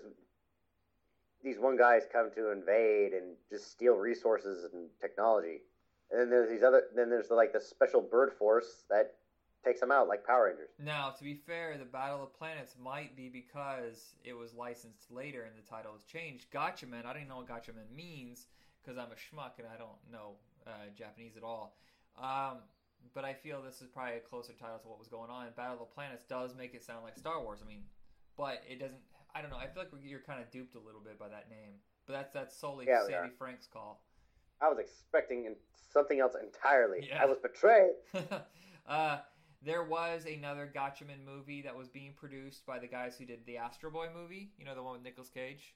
Oh yeah. Yeah, it was in pre production, but then Astro Boy bombed, Imagi Studios shut down, so no Gatchaman movie. Oh, good. Actually, that's kind of a good thing because I mean, as far as this cartoon goes, I'm really not that into it. I'm sorry. I No, just don't know I, what mean, to I, I think our second cartoon, uh, Robotech, is a lot better. But I still find it interesting. It's, it's definitely important for a timepiece. It's it's a way of creating. Uh, for me, I love kaiju, and I also love uh, space. You know, like uh, intergalactic kind of battles. So this finds a weird medium, even though they don't actually go out to outer space, at least not yet. But I kind of like it. But I do hate that. That okay. I also hate the guy who does a bleep bleep bleep bleep bleep, blip talk. Was it? I know, I was like, why the heck- Jinpei? I think it is. Yeah, no, they're pretty. That, that guy is pretty much just sounds like a joke, and Jason's just really psychotic and evil. Hey, that's weird. Did you just notice there's Ken and Ryu? The characters' names are Ken and Ryu. Oh, Huh. huh. Just like in Street Fighter. Hey. I mean, slightly spelled Hello different. there. Yeah, I wonder if that's an influence. Yeah, I know they're both negative influences. Eh, Okay. Why do you have to make a short Asian kid like speaking beeps and boops like freaking R two D two. That's so stupid. Oh my god, that's so demeaning. I really hate it. Do you think maybe he got a head injury and they just keep him on the team? It's like, oh, he's just our mascot. How does he Pretty much, yeah. Uh, uh, how does he function in the field? Does he have these? Oh, maybe he has Tourette's. Oh, I feel terrible. I don't now. know, but he was just like bouncing these little uh these little toys around a second ago. Yeah. Well, I just like, wonder okay. if they're ever in the middle of battle and they need him to communicate properly and becomes a serious issue. Like, we're all gonna die if you don't focus. pretty much, yeah. Oh god, he's like he's he's pretty much the uh what's the word? He's the Achilles heel of the team. yeah. Oh, you know what? That's why there's two different names. In the 70s, when Sandy Frank edited it, it was Battle of the Planets. But there is G Force, is what we grew up on. It aired uh, for like eight years on TNT or on TBS. Wow. Yeah, so we probably watched it when it was, uh, you know, a whole different. I'm not gonna look this up because I'm curious. G-Force, Guardians of Space. I wonder who the voice actors were. They did change the voice cast. That's crazy. Oh crazy. wow. The the uh, it's the same exact cartoon, different edits, but Casey Kasem and the whole cast is not in the version that we saw. Or if Oh, you were- wow. yeah. So that's crazy. I do remember. I think one of them. Yeah, no, it's kind of like that. It's kind of like what they did with um, Dragon Ball Z. They went through so many English edits that they all had different voice actors. I think halfway past, uh, like halfway through the Fr- uh, Frieza saga, that's when they changed it. Okay, yeah, so here it is. It's still 85 episodes, so it still means there's heavily editing. So uh, I still wonder what happened to all those lost episodes. But TBS decided that they thought there's a new audience available for anime. So they teamed up with Sandy Frank, they licensed it from him, and they decided to do a more faithful translation of the original shows. I don't know how that's possible when they still cut out so many episodes, but uh, yeah, it's very strange that this that they would go through the whole process of recasting. But I guess if they re-edit it, they're gonna have to change the voices. Yep. Oh my gosh, I had to. This okay. This is definitely kind of like Death Star, Dun, Death Star dun, moment. Dun, dun, dun, dun, dun, dun, and it being like a yeah, like in the first movie when the tractor beam gets them. yeah. Shoot him, shoot him, just shoot him. He's like Jar Jar Binks of the group. Oh no! Don't even. Oh god, I was even thinking about that. I call this the C uh, C3PO rule. I don't blame R2D2. He's not part of the problem. C3PO is kind of a, a whiny, complainy. Oh, and uh, it was like a trend in, in sci-fi and fantasy to have that character that was kind of like clumsy and goofy. Or then of course they screwed the pooch with the Ewoks. I know people love the Ewoks. Oh, They are man. adorable. Okay, I like the Ewoks on their own. Did you ever see the Ewoks movies that they had on TV or the cartoon? Yes, I did. And that. Yes, I did. I watched the Haunted Village. Yeah, I don't mind those, but I do get bothered in the middle of Return of the Jedi when I'm taken over by friggin' uh, Ewoks, fuzzy bears. I actually would have preferred Fozzie the Bear to come in going waka waka. well, Disney owns both of them now, Yeah. so hey, you Oh my just might god! see it. What if they re-edited uh, Return of the Jedi and threw in the Muppets instead? Like uh, with Leia, Leia, instead of it being Wicket, that it was animal. And just uh, drums, and he starts like pounding on her boobies. Just blah, blah, blah, blah, blah. woman, it's a woman. yeah, no, okay, yeah. Uh, this villain here who uh, takes like this lion persona, or this cat persona. I guess cats and birds are mortal enemies. Yeah. As it should be. Of course, I get. Oh yeah. Oh, so, yeah. So that makes sense in the design. So I'm guessing like those are bird. Those people are the bird planet inhabitants, and then there's a cat battle in pla- inhabitants. And there's octopus. And yet it looks like he's serving a giant crow, an inter- like kind of like a Galactus entity.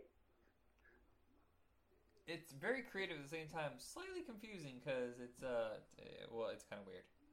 It is. I come. So, I mean, uh, okay. Honest. To be quite honest, I don't. I can't really get into this cartoon. Ah. I'm, I'm trying. I tried. I did my best. Well, you know, we, we, we fail sometimes. We uh, we try to check out every cartoon imaginable over this whole series. You know, bouncing decades, bouncing genres, and stuff like that. Right. So yeah, this one I feel like I watched this as a kid, or at least I, maybe I read a comic book of it. But like uh, we discussed before, like during the Voltron episode, uh, I didn't get anime when I was a little kid until much much later. I wasn't raised on it. Let's just say that it was not available, and it wasn't until like the Cartoon Network really started like bringing out everything they could. you know, give full exposure to every type of cartoon that I was like, oh, well, this is interesting. Like, I love Cowboy Bebop. And, uh, oh yeah, uh, there's one that oh, Golgo 13 I really enjoy. I like the more mature ones or the ones that are kind of offbeat. Um, it's gonna be really hu- uh, rough if we're ever to the point where we are discussing Dragon Ball and Pokemon because I could never understand a damn thing that was going on at all. I know it was quite. They were quite goofy. They were quite ridiculous and pretty much cartoons in themselves by having so many quirky moments. Yeah. Okay. Oh no! Hurry! Hurry! G-force! Fly! Fly! Fly! You know, I remember Uh that they were talking about bringing this back for the comic books. I think about 15 years ago, and Alex Ross did a bunch of paint for or a bunch of uh, covers for it. It was really actually beautiful. some of that design. Yeah, they actually put it on some of the DVD sets when it was actually Gatchaman. Oh, awesome. Yeah, dude. Alex. Well, Alex Ross does a fine job. I mean, God, all his drawings look so realistic. Like he actually, I think he actually gets models, takes pictures of them, and then he does the drawing. Right. It's I've seen his setup. A lot of times he's just you know taking photos and going for photorealism, uh, which I he, it's a little bit of a cheat, but I honestly don't understand how an artist could really get that realistic without a photo reference. Oh, I know. It's I know it's really intense, especially when you watch the when you read his the uh, Kingdom Come series. Oh my god. You know, I remember the very first time I saw him as a friend of mine had one of his Terminator comic books, and he hadn't really put down his style yet. Like you knew it was like, oh, this is something incredible. But like, you got the Yes. feeling that you're looking at something just a little bit better than uh, the Now Comics was kind of a low end company, and you're they usually had like kind of subpar art. And uh, I remember reading that, going, "Oh, this is actually pretty interesting." And then I caught uh, Marvels, Marvels, I think it Oh. was, where it's uh, all from the viewpoint of the normal person in the Marvel universe, and then Kingdom Come, of course, being his masterpiece.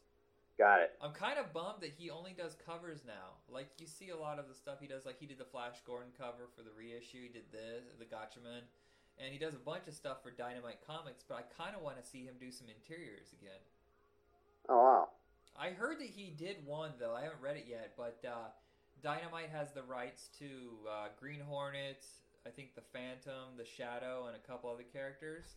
And there's a series called Masks, where all these guys get together, like the Avengers kind of team, you know. And uh, he, Mhm. do, he does all the artwork for it. I just gotta find it. I don't like this voice. That's the robot, right? Yeah. I have my TV tuned down. Yeah, no, I just don't like this. I just don't like this cartoon. I'm not. I'm not really hooked into it. I'm and sorry. I think this robot's going senile. Yeah, he is talking Although- to us, correct? I think so. Yes, he is. But but I think the cartoon and the cart the cart the other cartoons like the entire G Force would look at him and go, "What's this robot's problem? Who's Yeah. talking?" I'm just waiting for someone to go. When did he get here? I, who is this? That's my crazy old robot. I can't put him out of his misery. I'm sorry. I know it's like he's an inheritance, and it's part of the will that I was not to dismantle him. I don't know why. I just want to. it's just not fair. All right, I think we're done with Battle of the Planets. It's wrapping up right now. We're gonna take a brief break and we'll come back with Robotech. Yes, please, thank you. Finally, the good cartoon. Blast off.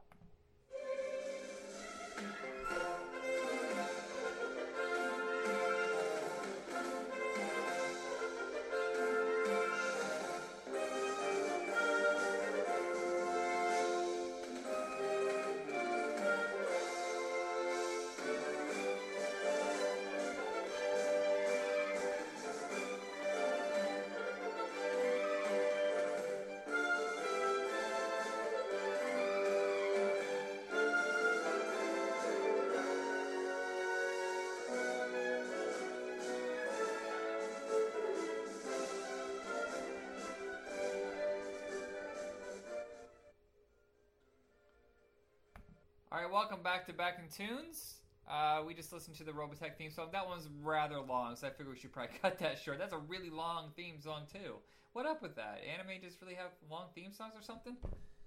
Plus, they show a lot of really cool action scenes. Oh man, I loved it. I just loved how that like the main uh, robot just coming in, just like just fucking just fucking shit up, kicking all their alien asses. Oh man, All right, so Robotech. Uh, this is one that I always heard about, but it was never available anywhere I lived. The only way you could ever get episodes is if you paid like thirty bucks for two episodes. There was a time, people, before YouTube and streaming and even DVDs, where there was always in the back of your magazine like comic books or whatever, and uh, it was always like uh, bootleg DVDs or really hard to find imports, and then of course back issues. You know, like a six issue, uh, six bucks for whatever issue you know, just came out because it was so hard to find back issues back then. But uh, you see Robotech and it'd be like two episodes, 1999 plus shipping and handling. Like I'm eight, I cannot afford that. So I never got to see Robotech, and somehow time has just gone on. I've seen some of the shittiest cartoons in history. I've never seen Robotech until this week.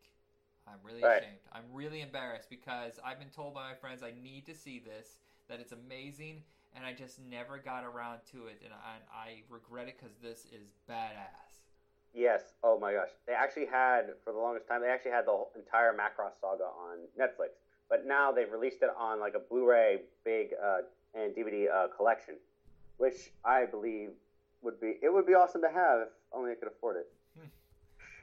Well, I mean, yes. I probably could. Maybe when I'm a, Somebody's birthday just happened, people. Listen, donate to your favorite hosts.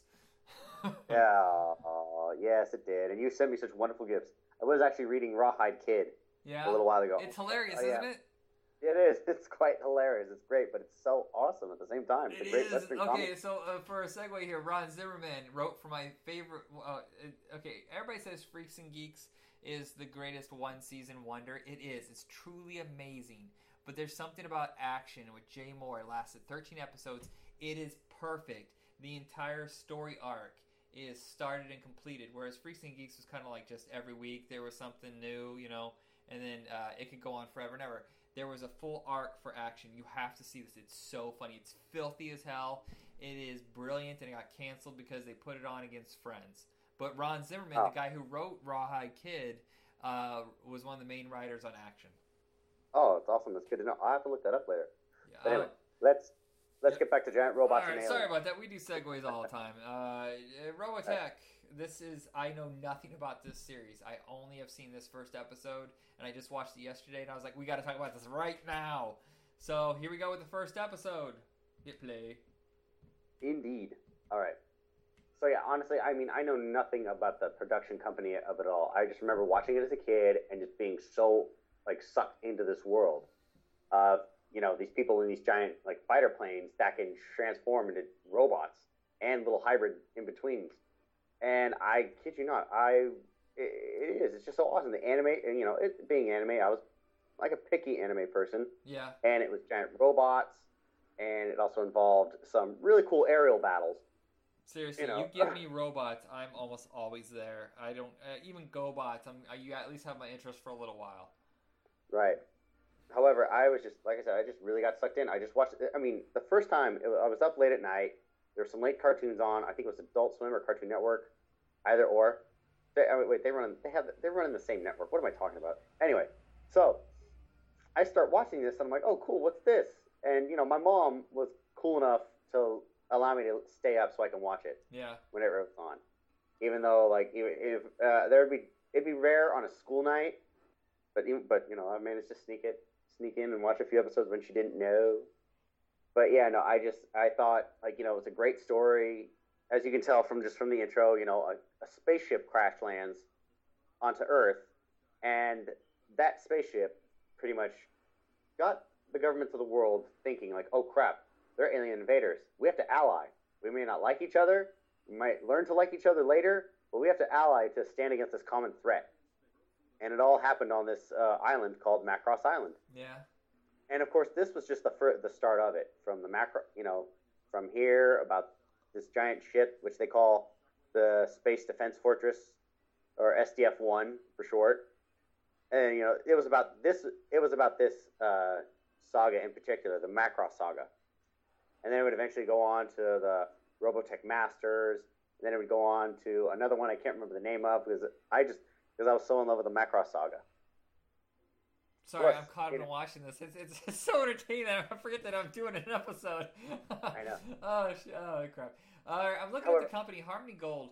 Um, not a whole lot of stuff came out from them. They did the Robotech series, but uh, they kind of had a lot of bombs, and they lost a bunch of their people to Saban Entertainment. They, in fact, all they had left was Robotech, and in fact, they weren't even taking care of that property it got to the point where they had to license it out to other companies to save it.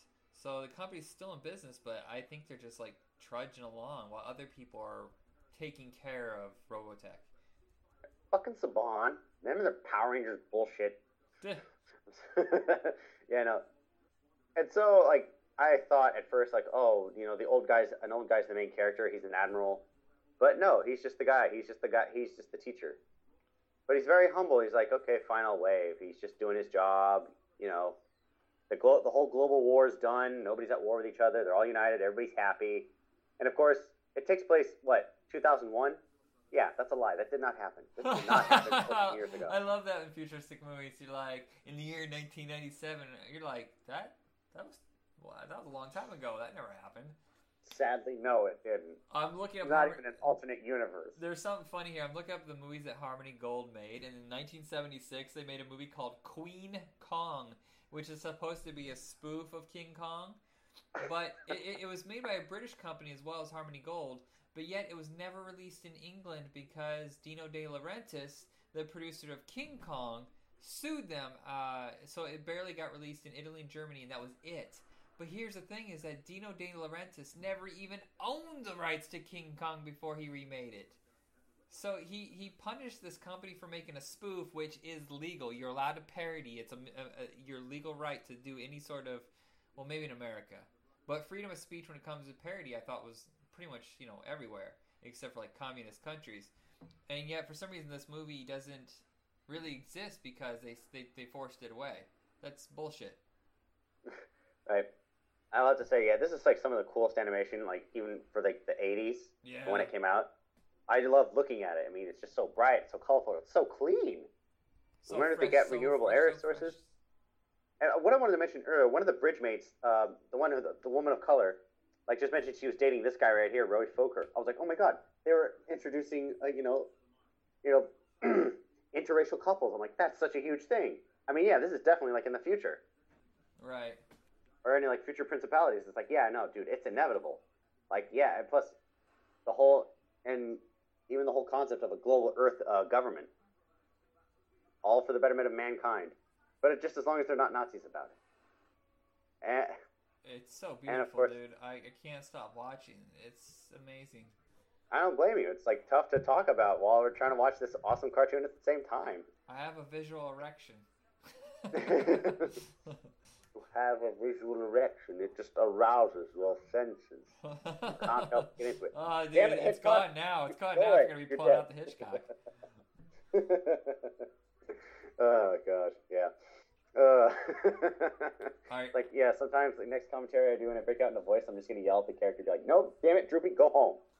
Um, the titles by Harmony Gold that were in the animation world was uh, Robotech, Captain Harlock, which I've heard of for some reason. I guess it was on for a while. Uh, Dragon Ball, but only a handful Ah, of those episodes. Yeah, Gatchaman, the re Lensman. Oh my god, I forgot about Lensman. I used to remember that. I actually think I might have seen that as a kid. I don't know what this is, but Time Fighters in the Land of Fantasy sounds like a badass title. Right. It doesn't look badass. I know. I have to say though, like there's some interesting characteristics. Like you can tell these two have history. They probably flew together during the whole global war phenom- uh, epidemic, and then, and I love how they're like trying to discuss the technology of these planes due to the uh, you know technology they gathered from the SDF one. But hey, you know it also just shows hey even without a, even so even without a great pilot, you know any of those ships could be taken down. Yeah. Yeah, and you've also got Rick Hunter like being like a you know pacifist kind of pilot. Oh, wow. Super is a Dimension cool. Fortress Macross. That's a big title. They, they have really long titles for a lot of these anime. Yeah, and it's of course based off Robo, and you know they ended up calling it Robotech based off the Robotechnology they discovered. Whoa, hyperspace, intergalactic trippy, trip out. I'm looking. Okay, so this one is set in. Wait, the Macross saga is from 1999 to 2014. Then Robotech 2 is 2022, 2027. Oh, Robotech the movie. I remember that was in theaters uh, for like a week where I lived. I think it ended up on VHS. I'm really surprised I haven't seen it till now, though. I didn't know that Robotech is still going. Uh, there was a series in 2006. There are also some video games uh, that came out for uh, GameCube, Xbox, and PlayStation. And I kid you not, uh, Battlecry, the one, the first one, Yeah. you actually get to fly a robot. a Robotech, is that the title right there? Sorry, excuse. Yeah, I know, hiccup. It was an excitement hiccup when you actually get to fly those fighter planes, and it did take place from like a character that was around. Like a, it, the character, it was a spin-off character uh, that took place during the Macross saga and a little bit beyond. And it was also voiced by one of the actors who was one of the most known characters in this cartoon, Max, uh, Cam Clarke. He was the voice of the uh, main character in the video game. Why do I know that name? Cam Clarke, he's been in everything. Uh, let's see, he was in. He was the voice of Leonardo in the Ninja Tur- the original Ninja Turtles. Oh, okay, okay. He voiced pretty much almost every character in every video game. One of the busiest voice actors. He was also the, one of the dummy bears in uh, Eek the Cat. Oh God, I want to discuss Eek the Cat so bad. We do. We have to discuss Eek the Cat when we get the chance. And um, also, yeah, like I said, this guy, he was. I mean, they uh, managed to get like a lot of the veteran actors from the cartoon into this video game, which also, which I think had a real authenticity to it. And uh oh, uh oh, this I thought was pretty cool, where this giant defense fortress just just transformed into this giant robot after shooting a big old laser blast, of course. That pretty much could have decimated all sea life right there. Uh, Harmony Gold started to do a Kickstarter to get Robotech relaunched as Robotech Academy. Oh, that would be awesome to watch. And uh, here's the thing, though: the they all they needed to raise was five hundred thousand dollars to do a twenty-four minute pilot episode. Damn, that's cheap even now. That is insanely cheap. Uh, somehow, though, crowdfunding only got one hundred ninety-four thousand dollars. You Oh, couldn't get a measly half a million dollars for an animated episode. That's bad. I know. Oh, But Warner then- Brothers owns the rights? Oh my god, Tobey Maguire has the licensing rights for film. That's crazy. He's producing the film with Warner Brothers through Maguire Entertainment. Wow. You think he might be able to play? I don't know. I could see him playing Rick Hunter. Wow. I could definitely see him playing Rick Hunter. I'm not going to lie about that. I think he'd do pretty good. Uh oh. No shit, hold on a second. mad. Uh, Tobey Maguire has stepped aside and they offered the role two years ago to Leonardo DiCaprio, who has not said yes or no, but he's still Wow. interested. He's getting uh, rather old though, isn't he? Leo, yeah, but he doesn't look it. He looks the same. He does not age. I swear, he does not age at all. He has good genetics. That's Italian genetics right there. Yeah, so right now they have James Wan attached to direct it. You know, the guy who did the last Furious movie, Furious 7. Oh my god. Oh, that would be awesome. Yeah, but he's doing uh, Aquaman right now, so I, I don't like that. Okay, there's this thing in, in Hollywood where they do with actors too. If anybody has any sort of heat on them, all of a sudden they're attached to 12 projects. Well, you know that they're not going to do all 12 of those, so most of those will fall by the wayside within a year or two, and then they just end up abandoned. Do you remember when John Woo was attached to He Man? Yes. You know, and that never happened. But he also attached himself to like Spy Hunter and a couple other projects all at once. I think these uh, these guys. I hate to say it, but I think these guys are kind of con artists. They they get attached to a project, which means they get a paycheck. It's like a holding deal. So they just collect like go, oh, I'll just work on this for a couple months for two hundred fifty thousand dollars and then walk away. It's just I- it's irritating because you don't know if it'll ever Yeah, just happen. plus you need to put some like real uh, artistic creativity and effort to just so many of these projects. You can't just focus on a million at once. You have to focus on one in order to get some real, in order to you know, sell the real thing. Yeah, I mean- but uh, then uh, there is the thing you have to take their side on the fact that a lot of people get attached to a project. It never happens, and they look around and they haven't made a movie in six years, and they're like, "Shit, I'm no longer even in demand anymore." So now I have to go hunt for a job. Right. I have to say, okay, I have to say this about um, about the villain design. I'm really, I don't know. I thought that was, yeah, they're your typical like green aliens, but I don't know. I for some reason I just want to say they're based off Russians. I mean, you know, this is the '80s, the whole Cold War thing. Yeah. Maybe, and the threat. Maybe Oh, some people always try to perceive the Russians as a threat to global peace, when in reality it kind of wasn't. The animation on this is so exquisite. The special effects are just. I mean, I know animation is special effects, but oh my god, the way they did this. Ugh, I'm gonna cream in Plus, there's always so many unique characters to watch too. uh, I was looking up. I do remember this being a comic book. There was a company called Comico, which had the rights to Robotech, Jonny Quest, and they also are responsible for Grendel. Have you ever heard of that one? no, Oh, he's I think like, I have. He kind of looks like Deadpool. He's just all black and white, uh, and he's kind of an assassin, but he's a villain. He is truly a villain, and uh, it came from that company. But Comico went out of business in 1990 and lost the rights to the Robotech. I'm not surprised. But Jim Lee's company picked it up for three years. That's the last time it was in the comic book form, at least here in America. Oh wow. Okay, so I Uh, have, yeah, sorry. I have a I'm a little distracted. Oh yeah, I'll go ahead and talk. Uh, I have a fascination. I want to see this.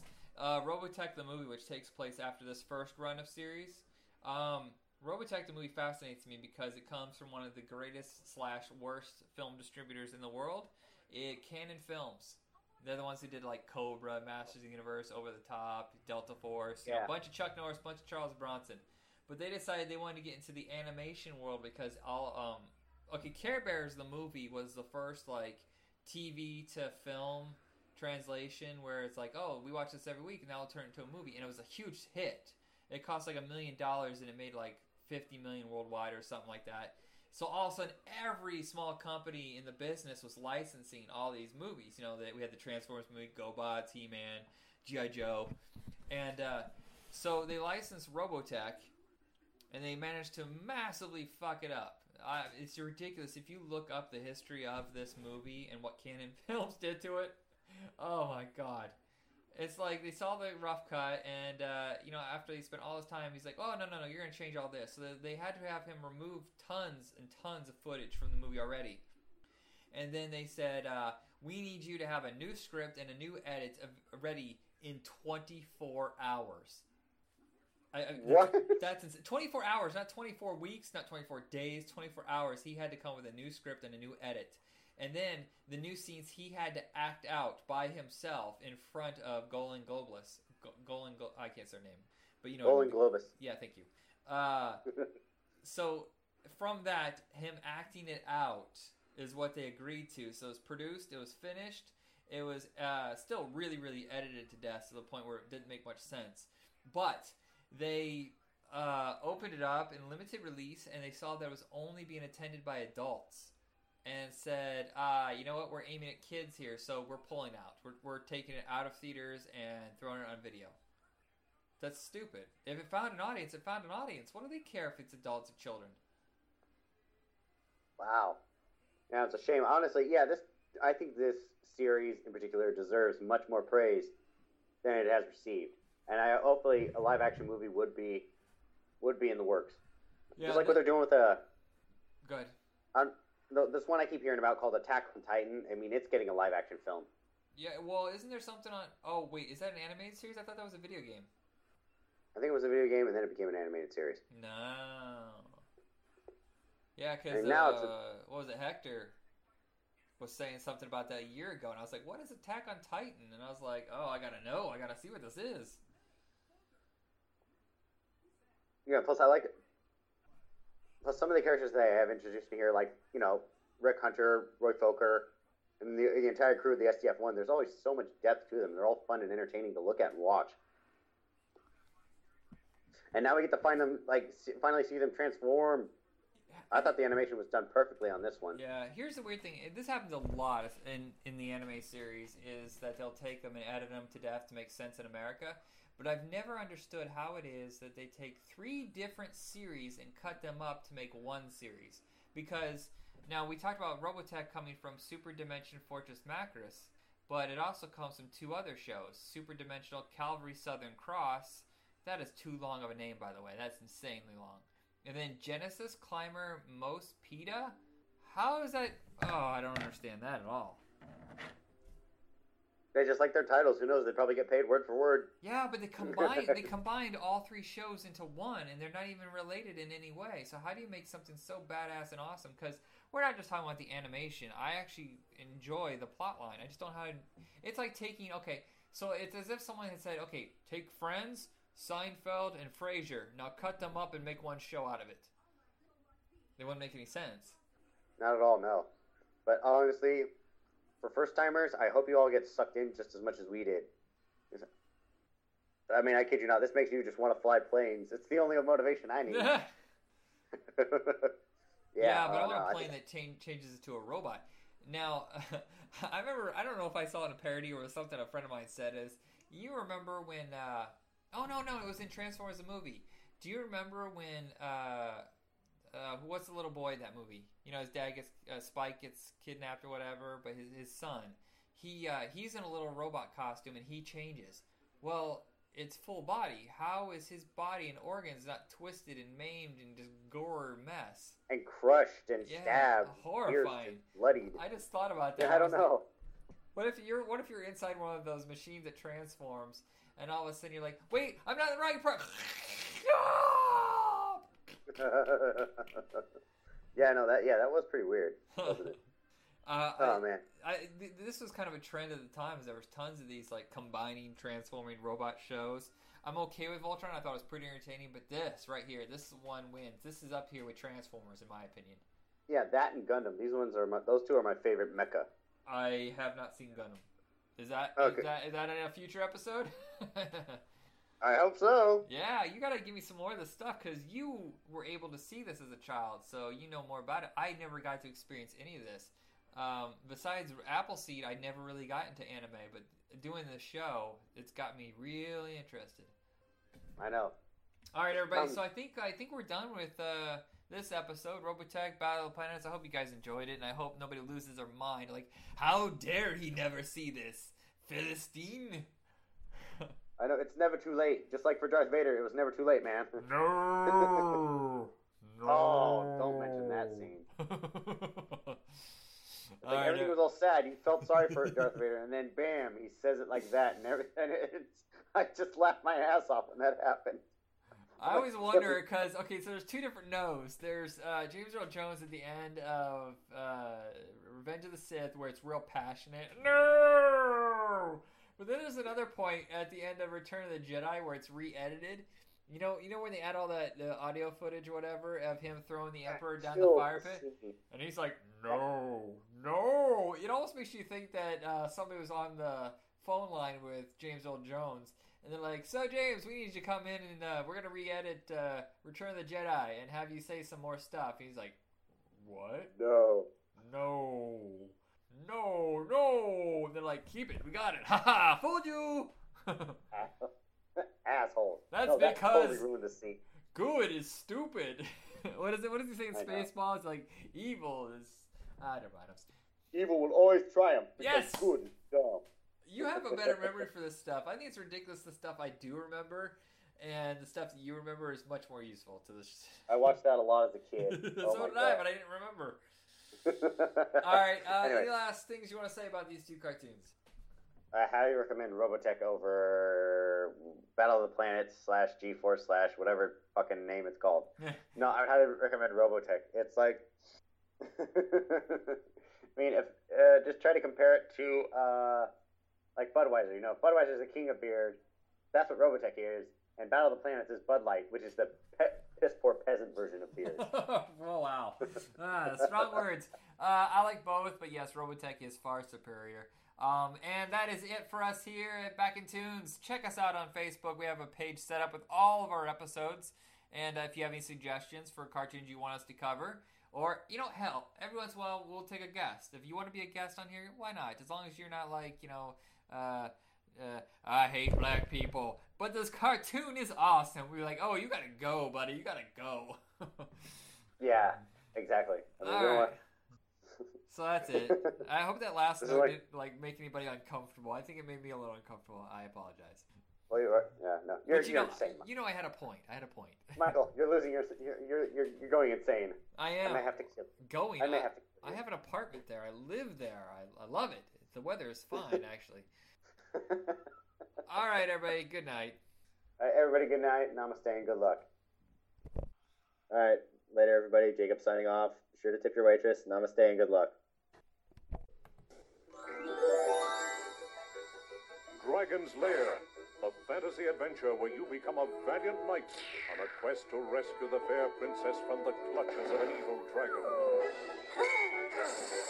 You control the actions of a daring adventurer finding his way through the castle of a dark wizard who has enchanted it with treacherous monsters and obstacles.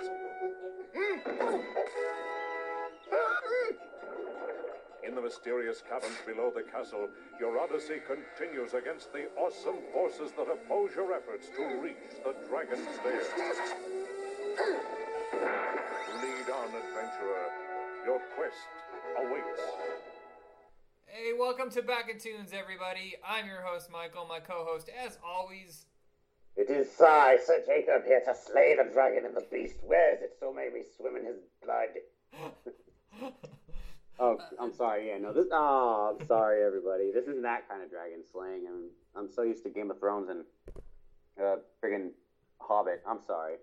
Uh, Anyway, whenever, whenever my uh, erection goes down, I was like, "Oh, I've slayed the dragon." Damn. I have nothing better to do. I'm 33 years old. I don't. I'm too young to be married.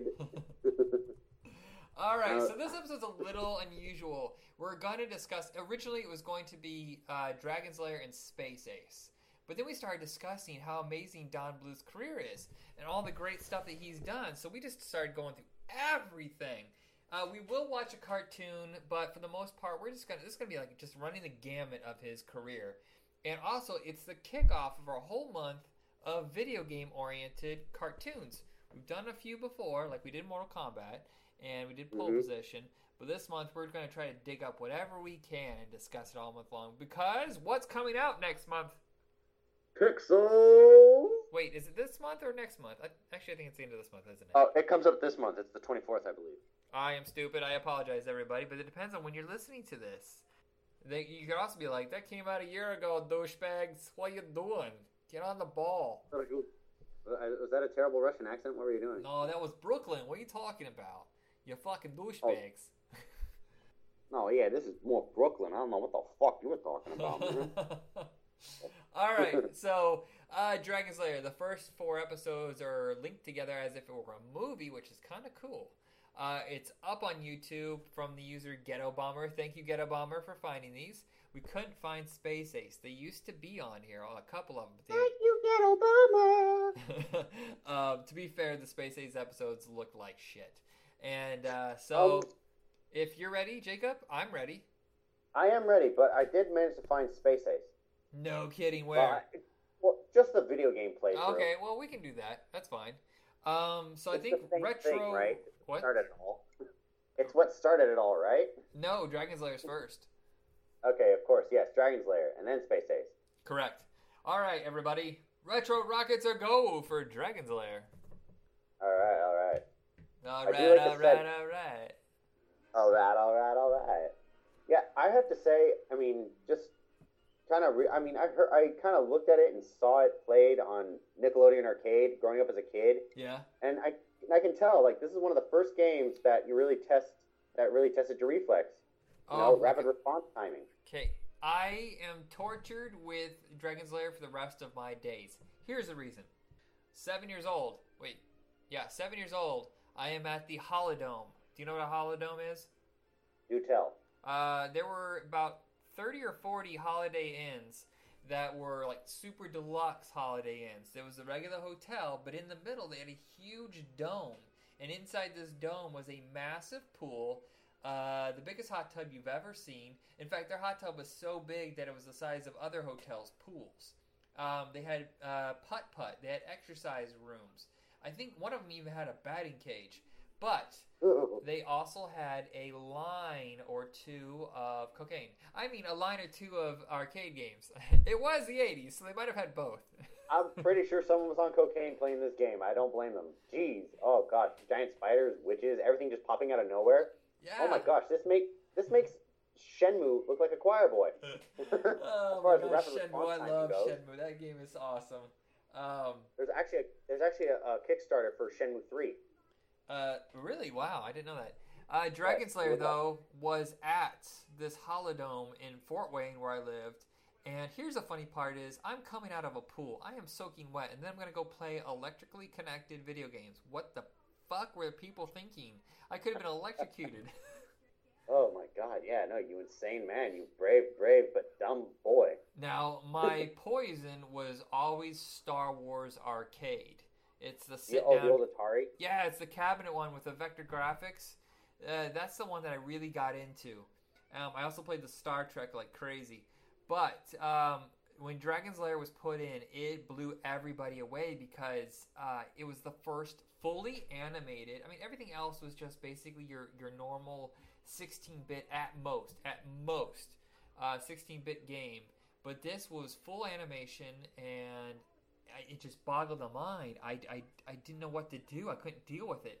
So I, in fact, I will admit right now, I saw the game around 83, 84.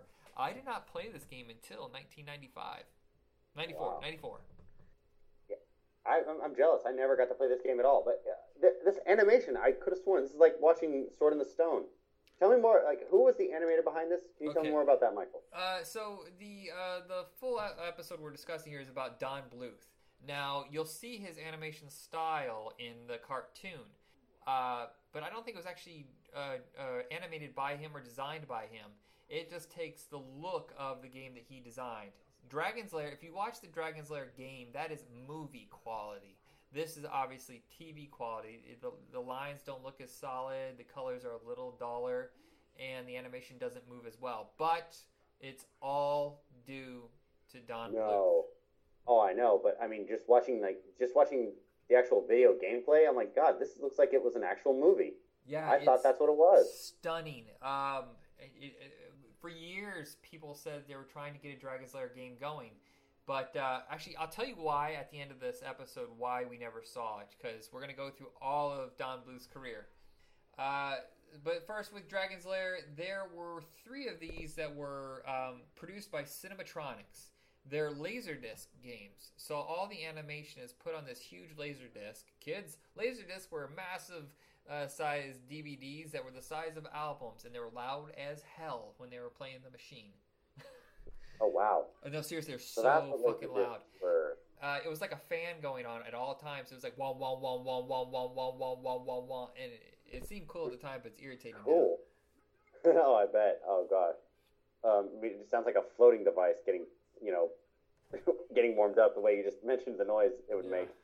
Um, so the game is triggered by the the control panel, whatever. So if you move in a certain direction and the light triggers, uh, it'll go on to the next scene, or it'll go to a death scene. Uh, the thing is, is that uh, the uh, Don Bluth games are very short. If you watch all the animated, you, you're are you watching the cartoon right now with, with the boomerang single uh, signal symbol? I don't know why I said signal symbol in the corner. No, I'm actually I'm watching the actual gameplay. Okay, so the gameplay you'll notice it's not that long of a clip. I think it's like 18 minutes of animation. So it's not that long, but man, was it crazy hard. Uh, the first time I played it in 94, um, I dumped my quarters in and I had no idea what was going on. I just watched the animation and I died. I was like, what am I doing wrong? I don't even know how to play this game. Um, basically- basically what it is as the animated scene is playing out a corner will light and you're supposed to turn your uh, your joystick in that direction. And you only have like a split second. You'll see it flash you got to go that direction. Because if you miss it it'll go to your death scene. Um, also Oh, has yeah. a sword button um, and it'll give you a symbol for a sword. You got to hit your sword immediately or you die. Very very hard Yeah, I know. I can tell just from looking at this. I'm like, oh gosh, I probably wouldn't have. Li- eh, no wonder why it was so, it was so short because most of the rapid response timing flashes are just so quick. yeah it's insane I think people just died so quickly. And it was more expensive than the regular games. This is the first 50 cent game, I think. I mean, not, not 50 Oh, cent, wow. 50 cent. Fifty cent. I'm gonna take you to the candy shop. In the I'll whole. let you lick the lollipop. He's slaying dragons, but talking the whole time like that. It's just, you know, no, you're gonna. He's got very large teeth, and he can't seem to talk right. Yeah, I know. oh Um, god, one hell of a humanitarian though. I mean, Yeah, you hear I- what, what he's trying say. to do, and that, He doesn't get a lot of credit. He produces a lot of movies, too. I should throw that out there. oh, he does. Oh gosh, I mean, he's surprised by some of the stuff he produced. Um, You know, M- Eminem's the one who discovered him. Yeah. Um. Oh, so I was in Astoria for the Goonies Festival, and I went into the arcade, and they have Dragon's Lair there. You get to play it for free all you want, and the, the reason is, is there is actually a sign on the machine, saying this is a crazy hard game. Play it for free because we feel guilty for charging money. oh my gosh! Well, well, they do have quite the sense. It's like, oh no, people are going to be too upset and they're going to go broke. Seriously, It's going to be worse. Than, it's going to be worse than drugs. Dude, we played it for free and we were still pissed. I go, I want my fucking money back. and I didn't pay anything. It's so hard, but it's so beautiful. Oh, I know. It's just, it is. It's so fun to watch. Except there really isn't anything to the characters. Like he's very silent. He's mysterious. Yeah. Like yeah, we know he needs to save the princess, but like what else about him? Well, I love it when he, he meets a creature that scares him. He goes, oh! oh, yeah, no, I saw that earlier with the Black Knight galloping on his horse, and all of a sudden he's like, ah!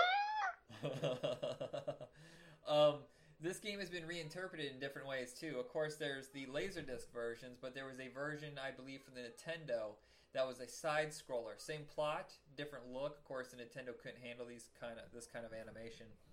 But uh, Oh. I don't remember it being all that great. Yep. No, I don't think so either. I'm not even sure. I, I could always look it up later, or probably download it on my uh, Super Nintendo emulator. Yeah. But yeah, Um, so did she stay? I, I, go ahead. How is she so calm and quirky and just adorable about the? Oh, do this now. woo, woo." Oh, um, you're held hostage by a dragon. He could be do, he could be trying to do. He could have tried to do anything to you. Who knows? This dragon. Why would he even kidnap her in the first place? Okay, so the, the video game version of the dragon is totally different than the animated version of the dragon. And uh, the voice that he uses in the cartoon, I wish you could hear it because he talks like this. He has a very high pitch, you know, come back down. And I, I used to get it. I used to have the impersonation perfect, but I can't do it anymore because I think you blow a lung if you try to do it. I'll have to listen to it in a minute. Yeah, it's yeah. bonkers. No, no, uh, I do love this animation. This reminds me of Black Cauldron, kind of. Yeah, you know, it, it's with Sword and Sorcery was huge in the late '70s, early '80s. That's why you get to see, um, you know, like the Lord of the Rings by Ralph Bakshi was big. You know, you get to see Conan the Oh, yeah. Barbarian. Uh, Dungeons and Fire Dragons Ice. was huge. Uh, Fire and Ice, totally Fire and Ice. Um, yeah, and uh, the, the Black Cauldron. So yeah, Sword and Sorcery was really hot, and I wish it would come back. Even with Lord of the Rings, it never really kickstarted again. But man, there's a certain era of uh, like I just think of this like Frazetta and uh, Iron Maiden and stuff like that. Like when Sword and Sorcery was just killer. Oh gosh, or seeing a movie like freaking like Brutal Legend as into a movie. Oh, that'd be so sick. Yeah, Oh my god, that's something that needs to happen. I want to see Uh, a Conan oh, the God. Barbarian TV show. didn't they? Didn't they have one? Didn't they have the cartoon? Oh, you know what? No, no, no. Hold on. You know what? You're right. I'm talking. I want one. I want to see one that is exactly like the books. I want it to be on HBO or something like that, and it just be filled with gore and violence and outrageous like pulpiness, like the original books from Robert E. Howard. Oh yeah. The cartoons, which we're gonna do later, sometime down the road, it's it's purely a kid show. Obviously, you can't you can't have any fight, uh, real violence, and uh, and and the, there was a syndicated TV show for a year that was just shit. It was filmed in Mexico, and it cost like fifty bucks, and it had just a really tone deaf actor. It was just bad. oh god, I'm sorry to hear that. Oh no, but just listening to that dragon. God, hold on. I, I'm trying to. I'm trying to repeat a line what he just said. He's like, him save his pretty princess. I should. Well, then I shall help him find one. Yeah, it's, he Isn't does this weird "rear" thing with his voice. I should. And so it's kind of like I. I think I can get the tone down. I'm just can't remember any of his exact lines. Um, there was a sequel to this. and that's actually the first one that I played in the arcade. Uh, my arch nemesis was a lady with a rolling pin who bashed my head in and I die. Uh, but it was Ow. it was only ported to uh, your. I, I don't even know if you're gonna remember this console because it lasted for like a year. The Philips CDI. It was the first CD based console and it sucked ass. They had like six games out of like 30 that were any good. Uh, there was also the 3DO at the same time trying to beat everybody to the CD game before um, before PlayStation and Saturn got to it. Oh, they sucked. Oh yeah. Oh no, that's what happens when you try to rush product. I mean, look what happened with the Dreamcast. Yeah. I love the Dreamcast. Oh my gosh.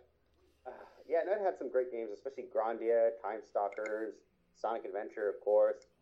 And there was supposed to be like a Castlevania game and a Street, a Streets of Rage game for it, but they ended up canceling it.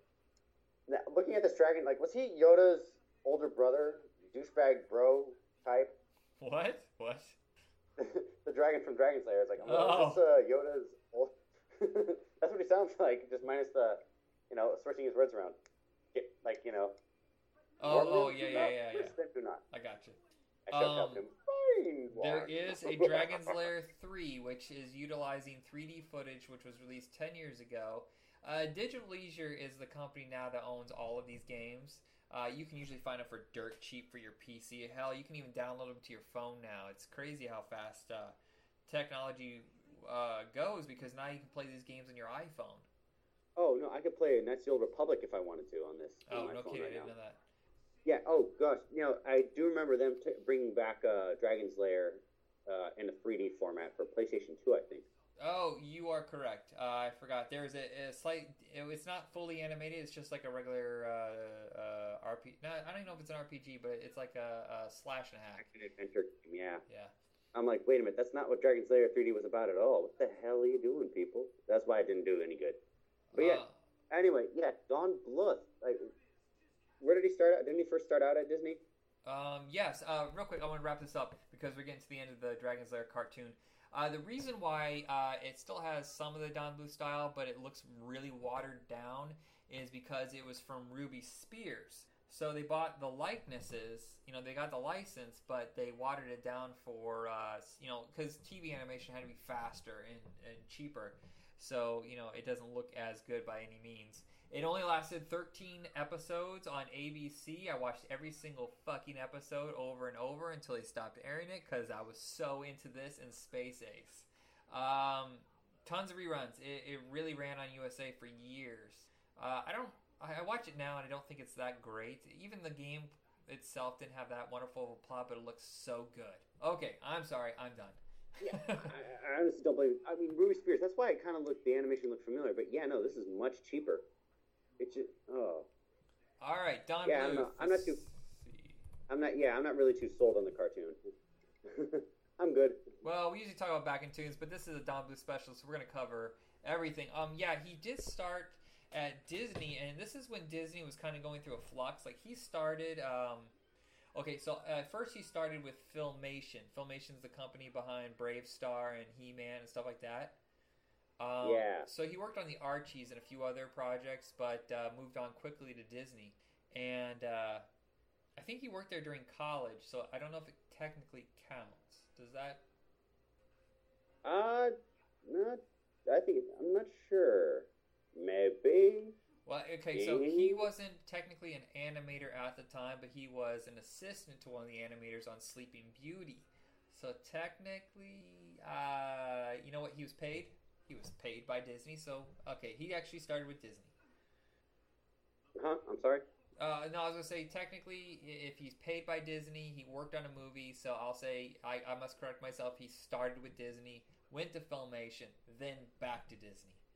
Oh, okay. Yeah, no, I figured he had to start it at Disney because pretty much just from looking at a Dragon's Lair, it's the same as Black Cauldron, the same as Sword and Sword in the Stone in particular. That's where it's very familiar. Yeah, but he did not work on either one of those movies. These are the movies that he What? worked on. He worked on Robin Hood, Winnie the Pooh, and Tigger 2, The Rescuers, and Pete's Dragon. He was the head of uh, animation on Pete's Dragon. Okay, yeah, definitely Pete's Dragon and the Rescuers. No, no, especially just from like you know, oh god, what's her name? The main villain in Rescuers, that redheaded crazy nut job bitch. I can't, I can't remember her name. I haven't seen it in so long.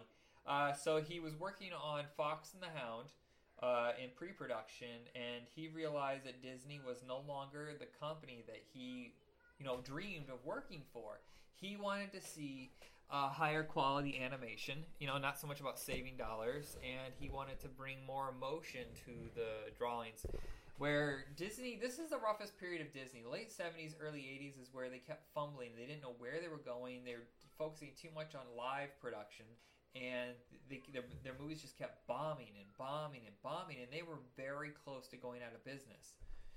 and he knew that they wouldn't have the kind of animation style that he wanted to, so he quit. He started his own company, and he won. I think he won an Oscar for his first animated special called Banjo the Woodpile Cat. If you can find it, it is wonderful. It is so beautiful to look at. I'll have to look. I will have to look into it. And then he worked on a movie. Oh, have you heard of Xanadu? Uh, Olivia Newton-John, Xanadu. Yeah, yeah. That's his first like real feature production. And that movie people rip apart nonstop. I actually watched it for the first time last month. I'm still singing the damn songs. Yeah, I, I- can't help it. It's stuck in my head. I think the first time I was- Xanadu, In Xanadu. Exactly. I'm alive. Didn't we talk about this on some other episode? How much Xanadu got stuck in my head? Yeah, I know. I think I was just. I think it's because when I mentioned uh, Anchorman two, maybe. and uh, maybe. it was the song that played when uh, Brick and uh, what's her name, oh, oh, I know you're talking. Uh, the the, girl uh, from Saturday Night Live, yeah, yeah, Damn, yeah. From Kristen. Wiig. Yeah, Kristen Wiig. Yeah, her kid. and they were making out in the they were making out near the Coke machine in the laundromat. oh yeah. Oh god, what's it? Oh gosh, Swan from the Warriors was in it. Yeah, yeah, Michael That's Beck. why that guy Michael was Beck. familiar. Yeah. Now, his first full on animated movie was Secret of NIMH, which I watched on a weekly basis when I was a kid. We used to see it from the library over and over and over. I've seen that movie so many damn times. Oh yeah, no, I did too. I watched it so. I mean, I used to watch it so many times as a kid, and um, I think fifth grade. I've seen it before, but then when we were reading the book, and then they decided to show the movie, you know, The Secret of NIMH. That's when I knew exactly what it was. I was like, like I would, I would like gasp at like every situation because I haven't seen it in so long, and I just cherished the movie and was like, oh god, I remember this. I remember this. Have you ever But seen I didn't sequel? exactly spoil it. There's a sequel to Secret of NIMH, but I've never seen it because I'm afraid that I'll suck butt. Oh yeah, the one about uh, Timmy. Is, wasn't that the sick? Wasn't that the sick child's name? Yeah, yeah, that's right. Oh yeah, no, Adventures of Timmy or whatever. Oh, yeah, I don't know. I'm not sure if I want to look at that either. Yeah, it looks like one of those things where I, I would just damage the uh, oh, the legacy of it. Um, if anybody's seen it and they think it's a great movie, let us know because if it's good, then why not watch it? But you know, I'm afraid, man. I'm afraid. I know, I know. It's okay to be afraid. Here's the cool thing stand about up for it. Don Bluth. Uh, not only got the best animators he could, uh, he was also so awesome to agree to profit sharing with his animators. Oh hey, God, yeah, you should. It was, he's the first person to ever do it in animation. He's the first person to go, you know what? If this movie makes a ton of money, you guys get a piece of it. That's badass. Who else does that? Not very many people I can say that much right now. All right, so for me, the Dragon's Lair episode end. Uh, I want to do Space Ace real quick because it also has an awesome opening. Give me just a sec here. Now uh, we're gonna. There's no Space Ace cartoon for me for me to dig into, so I'm, we're just gonna watch the gameplay on Space Ace. Right. Um, but you know the sad part is, is Secret in NIMH. As much as we watched it as kids, it uh, it bombed. It, it made very little money, and he went out of business. He went. He was bankrupt after his first movie. Mm, All right, so that is- here, oh, uh, here is the Space Ace theme song or opening. Rated E10 for ages 10 and up. Okay, I don't know why that's there. Sorry, guys. Space Ace, defender of justice, truth, and the planet Earth. Ace is being attacked by the evil Commander Borf. Hold your fire! Who is that creep? Borf. Earthlings must surrender to me. No way, Borf, old buddy. Oh! I've been hit. By the Infanto Ray. Earthlings must surrender to me. Struggle with Dexter to regain his manhood. Destroy the Infanto Ray. Defeat the evil Borf. Hey, Borf! Come on, Kimberly, let's go. I've been hit. Be valiant, Space Warrior. The fate of Earth is in your hands. So the Space Ace game, um, they actually play that whole theme before you even start the game. Which, oh my god, I watched over and over like a, a kid with some serious mental issues. oh my gosh, you you crazy man, you. But yeah, no, knowing what happened to Don Bluth, I, I honestly, as like were what about like critic reviews for Secret of NIMH? Were they bad or were they good? No, I think they were good. I think a lot of people praised it. It was at a time that animation all around was not. This is gonna get real loud. Hold on a second. Um, uh, it, it just wasn't doing very well. Period. And nobody was doing animation except for grown up. This is a weird period. The only period in our entire history of animation where grown up movies were doing well. Uh, Ralph Bakshi was killing at the box office. Heavy Metal was doing well. It seemed like people were moving on, and that's why Disney got a little darker with like Black Cauldron. And then all of a sudden, everybody just changed their mind. Within a five-year period, everybody's just like, "Well, we stopped getting stoned, so we stopped wanting to watch stuff like heavy metal. So let's go back to the original stuff." Animation was at its worst point, I think, around 1984-85, with the exception of Dragon's Lair, the game, because it was the only thing out there that looked good. Okay, yeah, I know. Honestly, I mean, if, if it does, it really sucks when good movies like don't, you know, get such a bad rep because they don't make enough money in the box office. Yeah, but you I mean, know, is- video is so wonderful. to why they don't. What did movies do before video? How did they ever find an audience if they didn't do well the first time around? That sucks. Yeah, I have no idea. Yeah, pretty much the the- just a theater. I mean, uh, there was TV like back in like what the 40s and 50s when TV was just starting out. Nobody would go to theaters anymore, Yeah. but they still do. I mean, shoot, look at Jurassic Park. All right, everybody. Let's. Uh, I'm gonna. We're just gonna discuss Space Ace while we watch the playthrough, and I'll we'll get through the rest of Don Bluth's career. you know what really pissed me off was a uh, Scott Pilgrim versus the World. Like, I mean, that's got so much critical appraisal, but Yeah. it just didn't. Nobody much money. up for it. Some there's some stuff that people just flat out reject, and I cannot figure out why. And there's no justification to their rejections. No, no, no, no. It's it's Fucking ridiculous. All right, uh, back to Don Bluth. God, I love watching the Space Ace. Uh, of the two, I think it's my favorite because Dragon's Lair now, of course, is the trendsetter. Um, and I Yeah. I enjoy Sword and Sorcery, but when I was a kid, I didn't get Sword and Sorcery, but I was a huge Star Wars fan. So that's what I glommed to, and I watched Space Ace more than I did Dragon's Lair, I think. No, I always loved Sword and Sorcery. I loved like the whole fantasy setting, especially with movies like Willow, Legend, Yeah. Oh, yeah, I forgot about Legend. Dragon Slayer, the one with uh, Peter MacNicol. That's a great movie. You know, that movie totally tanked, and that was another reason why Disney was suffering so bad. They paid through the nose for the special effects in that movie, and that bombed. Black uh, Hole bombed. Uh, Tron did okay, but not as well as I think they were hoping it would. Eh, they were just in a rough, rough patch. So, oh god, uh, I kind of want. yeah, go ahead. I want to punch Dexter in the face. I'll save you, Kimmy. um, Does he really have to sound like that? Yeah, the uh, Don Bluth was pretty much killing it afterwards. Disney was still sucking wind throughout the 80s. They were focused on their TV division more than they were uh, theatrical. So even though NIMH bombed, uh, Dragon's Lair was a massive success. I think it sold a million uh, consoles, you know, big, you know, arcade consoles, which is a lot of cash back then. Wonder how much you pay. Wow. How much do you think you pay for one of these consoles? Like a thousand, fifteen hundred for one? Oh, I don't even want to know. I don't even know. I have no idea. Probably, yeah, no. They're probably because they're antiques. People will jump the price. Oh, that's funny. Uh, Don Bluth did the voice of the villain in this Borf. Oh, wow. Yeah, so even though this and Space Ace made shitloads of cash, the whole arcade business collapsed uh, the next year. So even though they were in production on other games, they never happened because um, nobody cared anymore. All the arcades started going out of business. That's like a huge surprise. I mean, wh- why did they go out of business? Do you know anything about that, Michael? Um, the, the main reason is I always feel like you're like tossing me softballs for me to hit. um, the reason is Just is this one, man. Uh, there is a great deal of speculation over two things. Um, Atari screwing it up big time with Pac Man and E.T. They produced more games than they did actually have sold consoles. Does that make any sense at all? Why would you Why would you make more games than possible consoles? Were they expecting future? It just it makes no sense. So they lost their ass That on doesn't. that.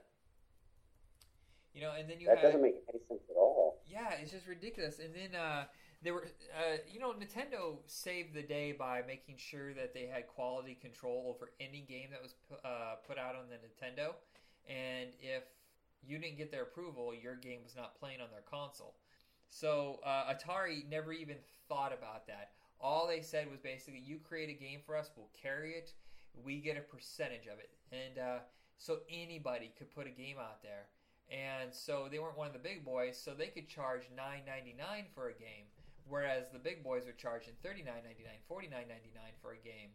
Uh, I know it sounds insane back in 1982 to charge that much, but that's the way it was. I know, right? Uh, That's like a two hundred and God, fifty dollar game now.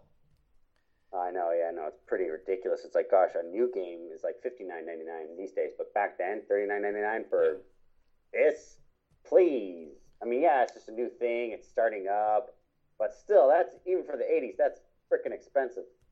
Um, so by uh, in 1982, uh, everything kind of went crazy for Christmas. Actually, no, I'm sorry, 83. Uh, so parents were going into the store looking at this new game, like say Pac-Man or Centipede or whatever, which were more Oh. legitimate. And they're looking at it going, well, I only have fifty dollars to spend on my kid for Christmas. Why buy this one quality game when I can go over to the bargain bin and pick out ten games for like a couple bucks a piece because they suck ass and nobody wants them?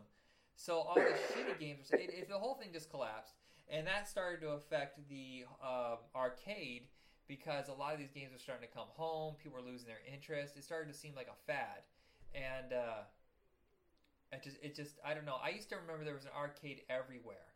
It was like video stores. There used to be a video store like on every corner, and then of course Blockbuster and Hollywood came in and wiped them all out, and then they went out of business because they overspent. And guess what? There's no more video stores. Yeah, pretty much. No, there's just Redbox.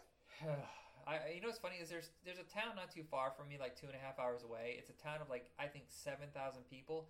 Two video stores, huge, huge video stores, including one of them filled like fifty percent VHS. See, what? Yeah, and they do very well. The people up there, uh, they're older or they're kind of like backwoods, and they still have their VHS player. Now, if you have a VHS player, I don't. I'm not knocking on it anyway. I used until about three years ago, I had one of the most massive collections of VHS you've ever seen. Sorry, I'm losing my voice. I don't blame you. I, hey, I'm the one that gets you talking. I want to know this information. Damn it. yeah, sometimes you know what's funny is some episodes we talk about and I don't have much to say, but then there's sometimes where I'm just like diarrhea of the mouth. I'm at Kevin Smith of the cartoons. oh gosh, yeah. Uh, Now, if only had the money of Kevin Smith or the cachet of popularity that he had. Uh, Oh, Space wow. Ace was released for the Super Nintendo. I I don't understand how that was even possible because I know this is Laserdisc from 1982, but I cannot fathom how they fit this on a cartridge. Yeah, no. I mean, just looking at Space Ace, I I'm definitely getting more of a kick out of this than I did Dragon's Lair. Yeah, it's uh, this was this was only released four months later, but you can see the look at the level in the background scenes. Uh, are you are you on the checker pad right now? Do you see like the tile, the checker tile? Oh, I'm at the part where they're under the water, and yeah, you can definitely tell. Like that's Don Bluth. He you, you can tell he worked on Little Mermaid Yeah, it's because that giant eel looks like Flotsam and Jetsam. Oh no, he didn't work on he didn't work on Little Mermaid. He didn't. No, I, it's funny is Don Bluth. Here's the thing: is no one wants to give him the credit. He is the one responsible for bringing classic animation back. Disney saw this and they thought they had to meet the challenge. Um, so you will see his influence everywhere in those first few. Uh, you know, the the revival of Disney happened with Little Mermaid. So Little Oh, yeah. Mermaid. Um, actually, I should take it back a little bit. Oliver and Company did quite well. Not like Little Mermaid did, but Oliver and Company, Little Mermaid, Beauty and the Beast, and Aladdin all have his influence, and they start going in different directions after that. Lion King is a whole different realm. Oh yeah, I know. I don't think he. Had, I don't think he had anything to do with Lion King. Yeah, if you look at uh, the Aladdin's facial, or not Aladdin, the genie's facial features, they're very Don Bluth. They're very over the top, very expressive. I know. Honestly, if Robin Williams couldn't be Genie, I think Dom DeLuise could have been Genie. Yeah. Oh wow. Yeah. Just from looking at him, he did kind of remind me more of Dom DeLuise. Now Dom I mean, no, DeLuise. I'm not trying to. Yeah, Dom DeLuise actually worked with Don Bluth on All Dogs Go to Heaven. And Oliver and Company. You know, I've never seen Oliver and Company. I feel like that's the one Disney movie I Oh. don't think I've ever seen. Billy Joel is in it. He's the voice of uh, I want to say Oscar, the one dog that helps out Oliver. Yeah, I have to see this. I can't. Oh gosh, I forget the names. It's been a long time since I've seen it. But yeah, I'm not gonna lie. Yeah, dude. Uh, Space Ace. Oh, I I wish there was more to it. I would love to keep watching this. Yeah, the animated special, uh, I mean animated series, It also lasted, I think, 13 episodes. This one, okay, so Dragon's Lair was its own thing. Uh, Space Ace was part of a series called Saturday Supercade. It was, I think, an hour and a half block. Now, the reason we're not discussing uh, Saturday Supercade until the next episode is because that one had six or seven classic video game characters, so it's just it's just too much to discuss. But this is the only one that's like Don Bluth of that block, so we want to focus and stay on Don Bluth. And it's over. It's so sad. I don't want it. I don't want it to end.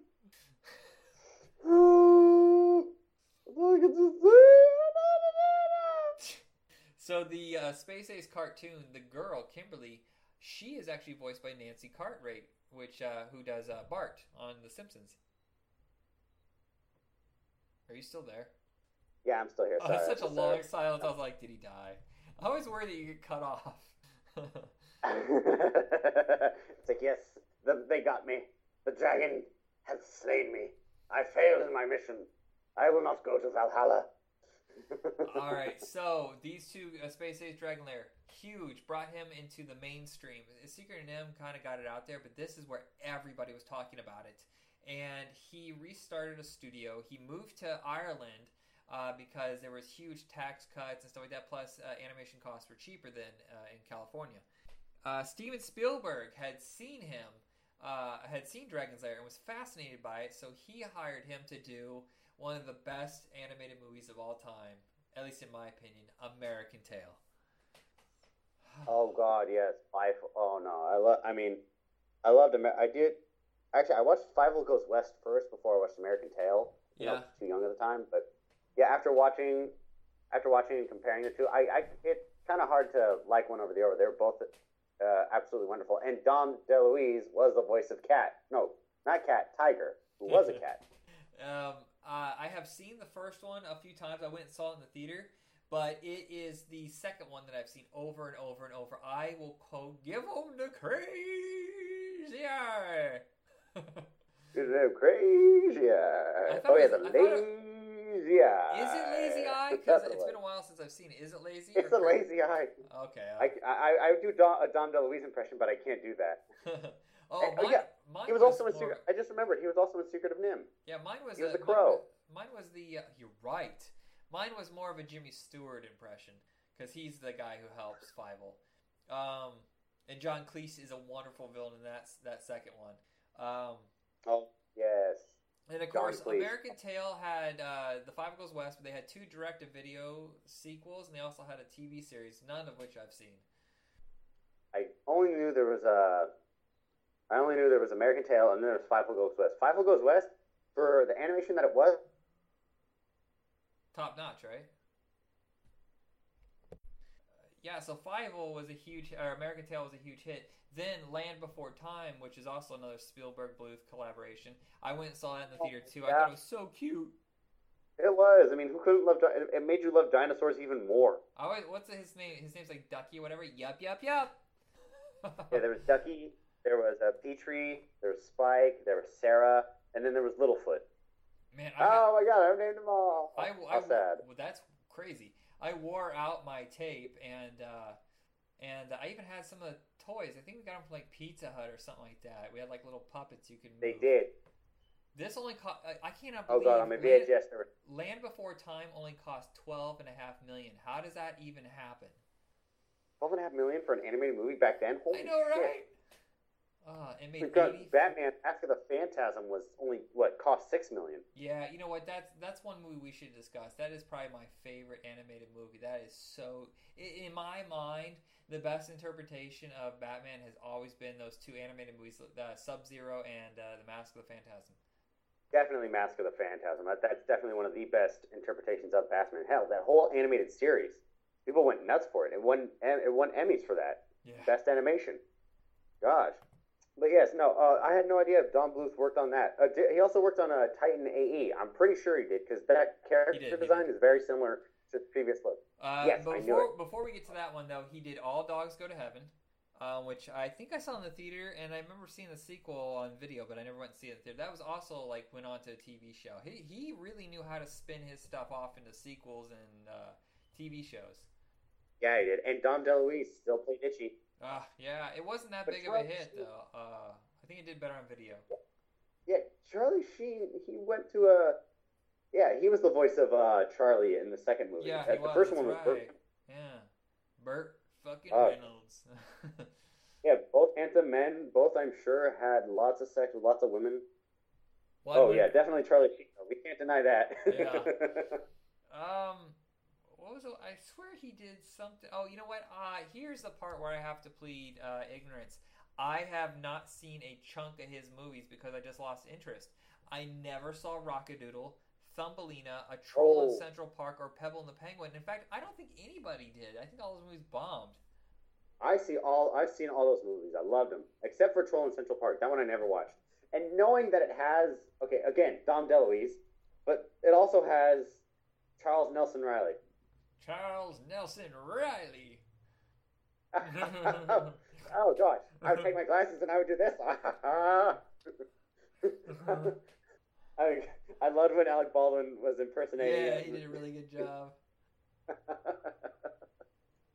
uh, Alec Baldwin. What can you say? He's he is a man of, for comedy. He has a comedic. He has comedic talent. for knew? I mean, it just came out of nowhere because he was such a self-serious actor. Then all of a sudden, yeah, whoa, what's this?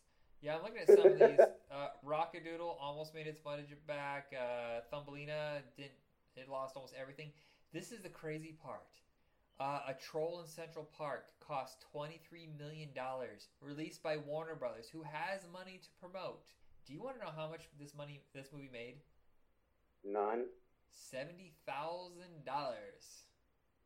Seventy thousand dollars. Holy crap! That's like the. Why? That's like a food cost for one day.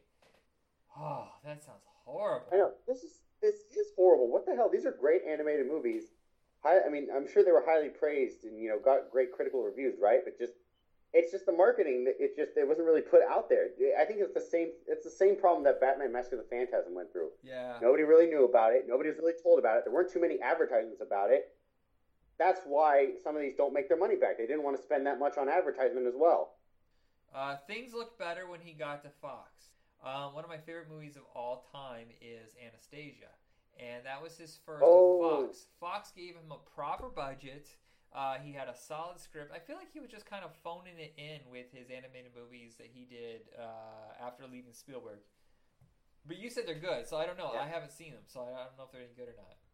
Oh gosh, I thought they're wonderful. I have to watch a Troll in Central Park when I get the chance. That one I've never seen. Plus, I love Dom DeLuise's voice. Like he's the one guy whose voice I would recognize because I grew up listening to him so much, especially in Spaceballs with Pizza the Hut. And Cannonball Run. I watched the shit out of Cannonball Run.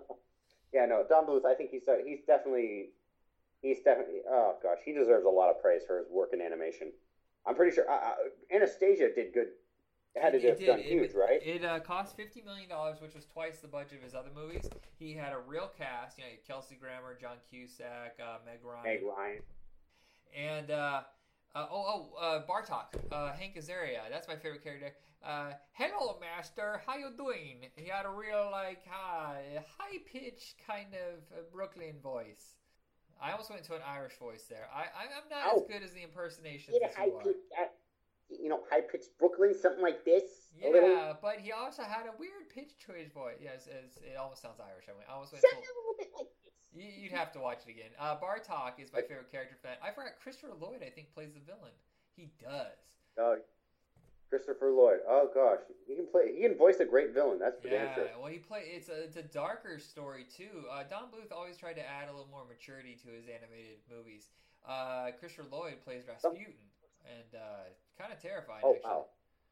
Oh gosh, I don't blame him. God, Rasputin seemed like a terrifying man. He looks like an evil man. I'm sorry, I don't mean to, you know, judge on the book, you know, but fuck, yeah, look at him. Yeah.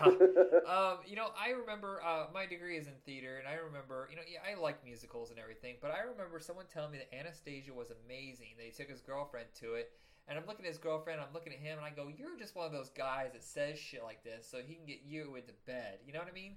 Like I remember this one friend of mine who goes, uh, "We're all talking about our favorite movies." And uh, you know what my favorite movie is Bed of Roses with Christian Slater. I'm going, that's not even Christian Slater's best movie. You're just trying to get her into bed. What the fuck? And Asshole. Yeah, you knew it was BS. He's just saying it to say it. And someone was telling me Anastasia was like an amazing movie, and I was really skeptical. But when it came out on video, I rented it, and I was like, "Holy crap, you are right." you know, plus it's like, gosh, if he was if he was that kind of douchebag bro, just trying to have sex with a girl, Yeah. seriously, you're pretty much insulting Christian Slater by saying that shit. But yeah, knowing that, no, I thought I don't know. I mean, it's uh, that's debatable between that and True Romance. Oh, True Romance is much better. Uh, yeah, Gleaming the Cube is better than Bed of Roses. Uh, Oh wow, all right, so Cuffs, with, I was a bit surprised by. with the success of Anastasia, Fox signed him to more movies. They had uh, Titan AE ready to go, and they had Dragon's Lair, the movie, ready to go. So he went with Titan AE first because the script was done. Do you want to know who wrote Titan AE? Oh my gosh, am I gonna freak out if you tell me who it is? Okay, I'm going to save the best for last. First is Ben, ben Edlund. He is the creator of Tick, and he also wrote for Supernatural, Angel, and stuff like that. Great writer. Uh, he also wrote uh, Venture Brothers. Um, Oh my god. yeah, then John August, who I believe wrote Big Fish. He did write Big Fish. Uh, excellent writer. He also wrote uh, The Charlie and the Chocolate Factory and Corpse Bride. But the winner uh, is Joss Whedon. Joss Whedon wrote. Get fuck out of here. Yeah, those three wrote this movie and hit Oh my god, so that's bad. fucking awesome, dude. That's fu- no fucking way. Oh my god. It's, Yeah. Oh my. Well, then again, just re- after rewatching it recently, it's like shit. Yeah, you'd have to think, God, that is Joss. That's something Joss Whedon would do.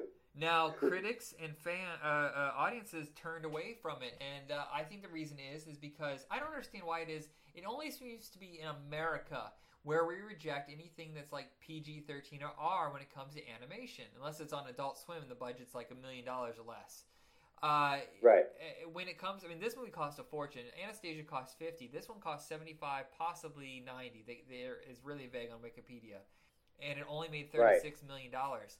And I just don't understand why it is that when we see something like this, if it's live action, we go see it, but if it's animated, nope. I don't know. I mean, a lot of people do. I mean, unless nowadays, unless it's like Pixar or something like that, no, nobody really wants to see it. It's Well- bullshit. Uh, you know what? No. I always thought Pixar made a huge mistake by not making John Carter as an animated movie.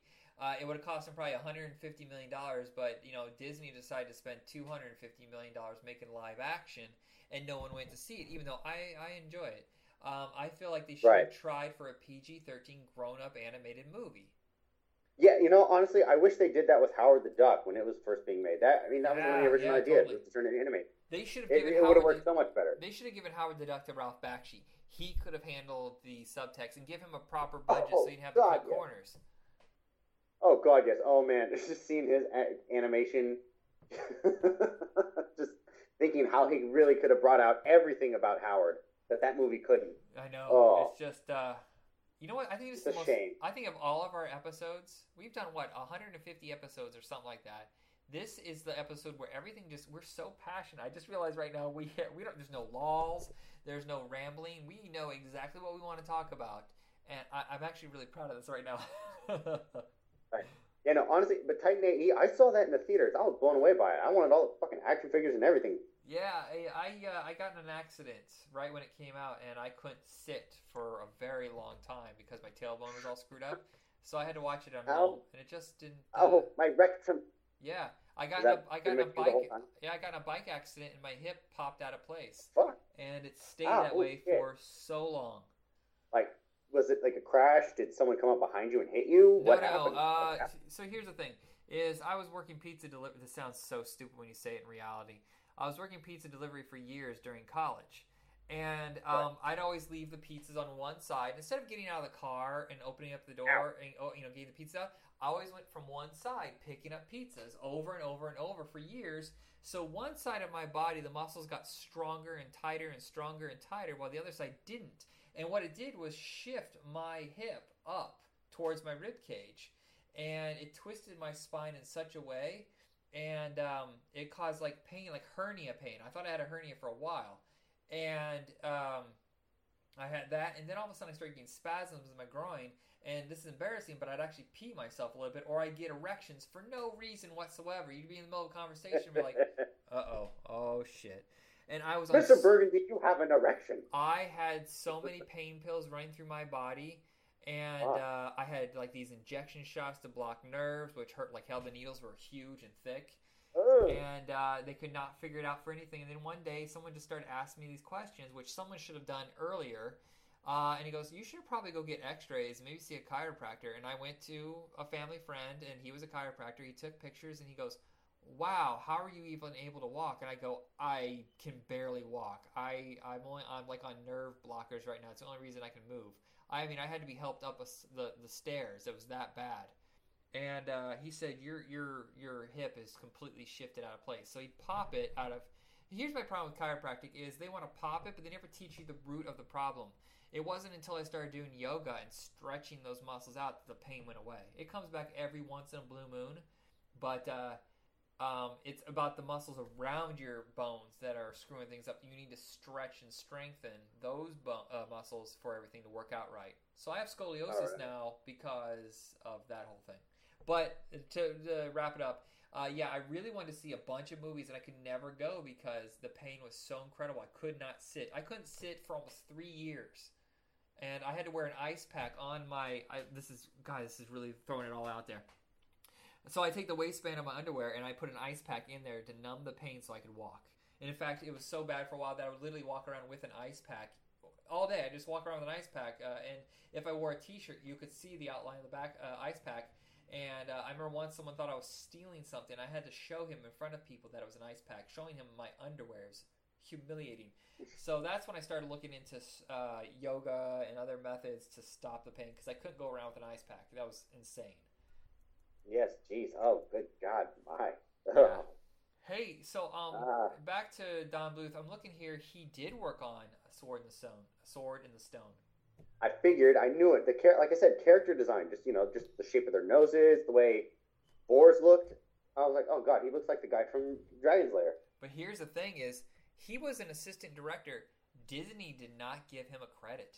I only so you look it up on IMDb, and there's nothing really there. I had to look it up on Wikipedia. Yeah. I know, right? And he worked on. I, I I didn't even know this was a series. There was a cartoon series called "Will the Real Jerry Lewis Please Sit Down?" That is, wow. Uh, he wor- Oh, he worked on the Journey Back to Oz. That was a really good animated movie. That was closer to the books than um, pretty much Journey anything else. Yeah, that's awesome. I Uh, think I remember something like that. I, remember uh, anime version of Wizard of Oz, but Journey Back to Oz. there's a lot of animated uh, Back to uh, uh, Oz books. It's crazy. Uh, so I think that's pretty much it with the Don Bluth. The sad part is Titan AE pretty much broke the whole thing. The, the company fell apart. No one would finance anything. No one would come near him. He tried for years. I remember like 15 years ago him like saying, "Oh, we were we're in touch with all these studios to get Dragon's Lair going. Everybody's really excited." And then nothing would happen. You get so disappointed. And it got to the point where he was only uh, doing like, which was cool that he was teaching kids um, about animation. Like he would have like these online things, you know, to promote and teach you how to do animation. He would sell like uh, books and uh, license out the Dragon's Lair stuff like that. But his heyday is over. He's 77 now anyway, so he should just enjoy his legacy. Oh yeah, gosh, somebody should bring back like uh, someone out there who knows of Don Bluth's work would try to bring back what he was doing. Yeah, I mean, it says That would be that would be the greatest thing to that man. They're still, it says as of 2012, they're still trying to find funding for a film version. It would be nice that if one of his most prolific uh, uh, characters, Dragon's Lair, you know, the storyline, Oh yeah, if it was possible for him to go out on that note. Nobody wants to end their career on a bomb.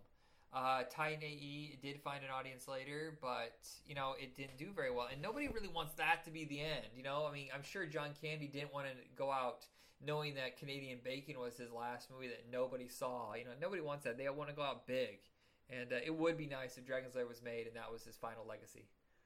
oh yeah, no, it definitely it should happen before he passes. All right, so Think that could wow, uh, we've hit almost the hour. We've only gone to an hour like three times, and uh, uh, I think this is well worth it. I, I- guys, I really hope that you enjoyed this. Um, and I want to say this real quick. I feel like I've been all about the promotion and putting together episodes, but I haven't been very good at discussing with the audience anything what what they want from the show, what they like about the show, what they they hate about the show. uh, I'm gonna try to get more involved. What what you guys want us to discuss is uh, important too. So just let us know. Um, I'm gonna put a, I'm gonna put a survey out there and uh, see what you guys' responses are to this. Yes, do please tell. I want to. Yes, please. Or and if you, uh, as far as ideas go, give me. Try and test my. Try and test my vocal performances. See if I can do a funny voice. Yeah, you know, we've, we've been doing that on our other shows, is uh, trying to get you to do new characters. There was a character that popped in my head just a second ago, and for the life of me, I cannot remember what it was because I wanted you to do it so bad. All right, so uh, give you guys an update. Uh, every once in a while, we give a schedule. Now you will see some reruns here and there because I'm trying to fill. Like you know, I try to do two Back in Tunes a week. We'll do uh, a new episode, which you can usually tell because it'll be a double feature, and then one rerun, like a flashback episode. So you don't, if you if you missed or whatever, you know, you can catch up. But you can also go to the Back in Tunes page on Facebook and find every episode that way. Indeed, yes, we do have quite a few episodes. I'm sure there's plenty of material for you guys to think from. Right. Uh, next week is going to be Pac Man, and then we're going to discuss Saturday Supercade. That way we can get into like Frogger and Donkey Kong stuff like that. Uh, the week after that is Super Mario. yeah. This is the one that you really were got excited about. Was we're going to discuss Super Mario Brothers. There's like three different versions of that, but we're also going to do our very first What the Fuck tunes. Uh, we're going to discuss Legend of Zelda. Oh, As good as Mario Brothers is, Zelda just sucked total ass. And uh, I think it's gonna be the first one that we just look at and just rip apart. We did have one. Oh, it's kind of we bring it up every once in a while. We did have a, a what the fuck episode about a year and a half ago with Battletoads, but it was so bad that we Uh. threw it away. we just erased it because it was just painful. thankfully we did. Oh my god, I don't even want to look back on the horror. Oh, the, the, the terrible pastel, the colors, All right, nothing I'll- blended. I only got a few seconds left. So those those are the next couple episodes. We'll give you guys more updates on what we got coming next. So uh, before we hit an hour moment, this is Michael signing off. Uh, peace and grease, people. All right, everybody, have a good night. Namaste and good luck. Don't forget to tip your waitress or waiter. And uh, be excellent to each other. It's a rough world. Enjoy your cartoons. Hug each other once in a while. Do virtual high fives. uh, make Just say high five. That lazy. Make the world a better place for you and me. And I'll stop now because this is really cheesy. I've got you under my skin. Good night, everybody.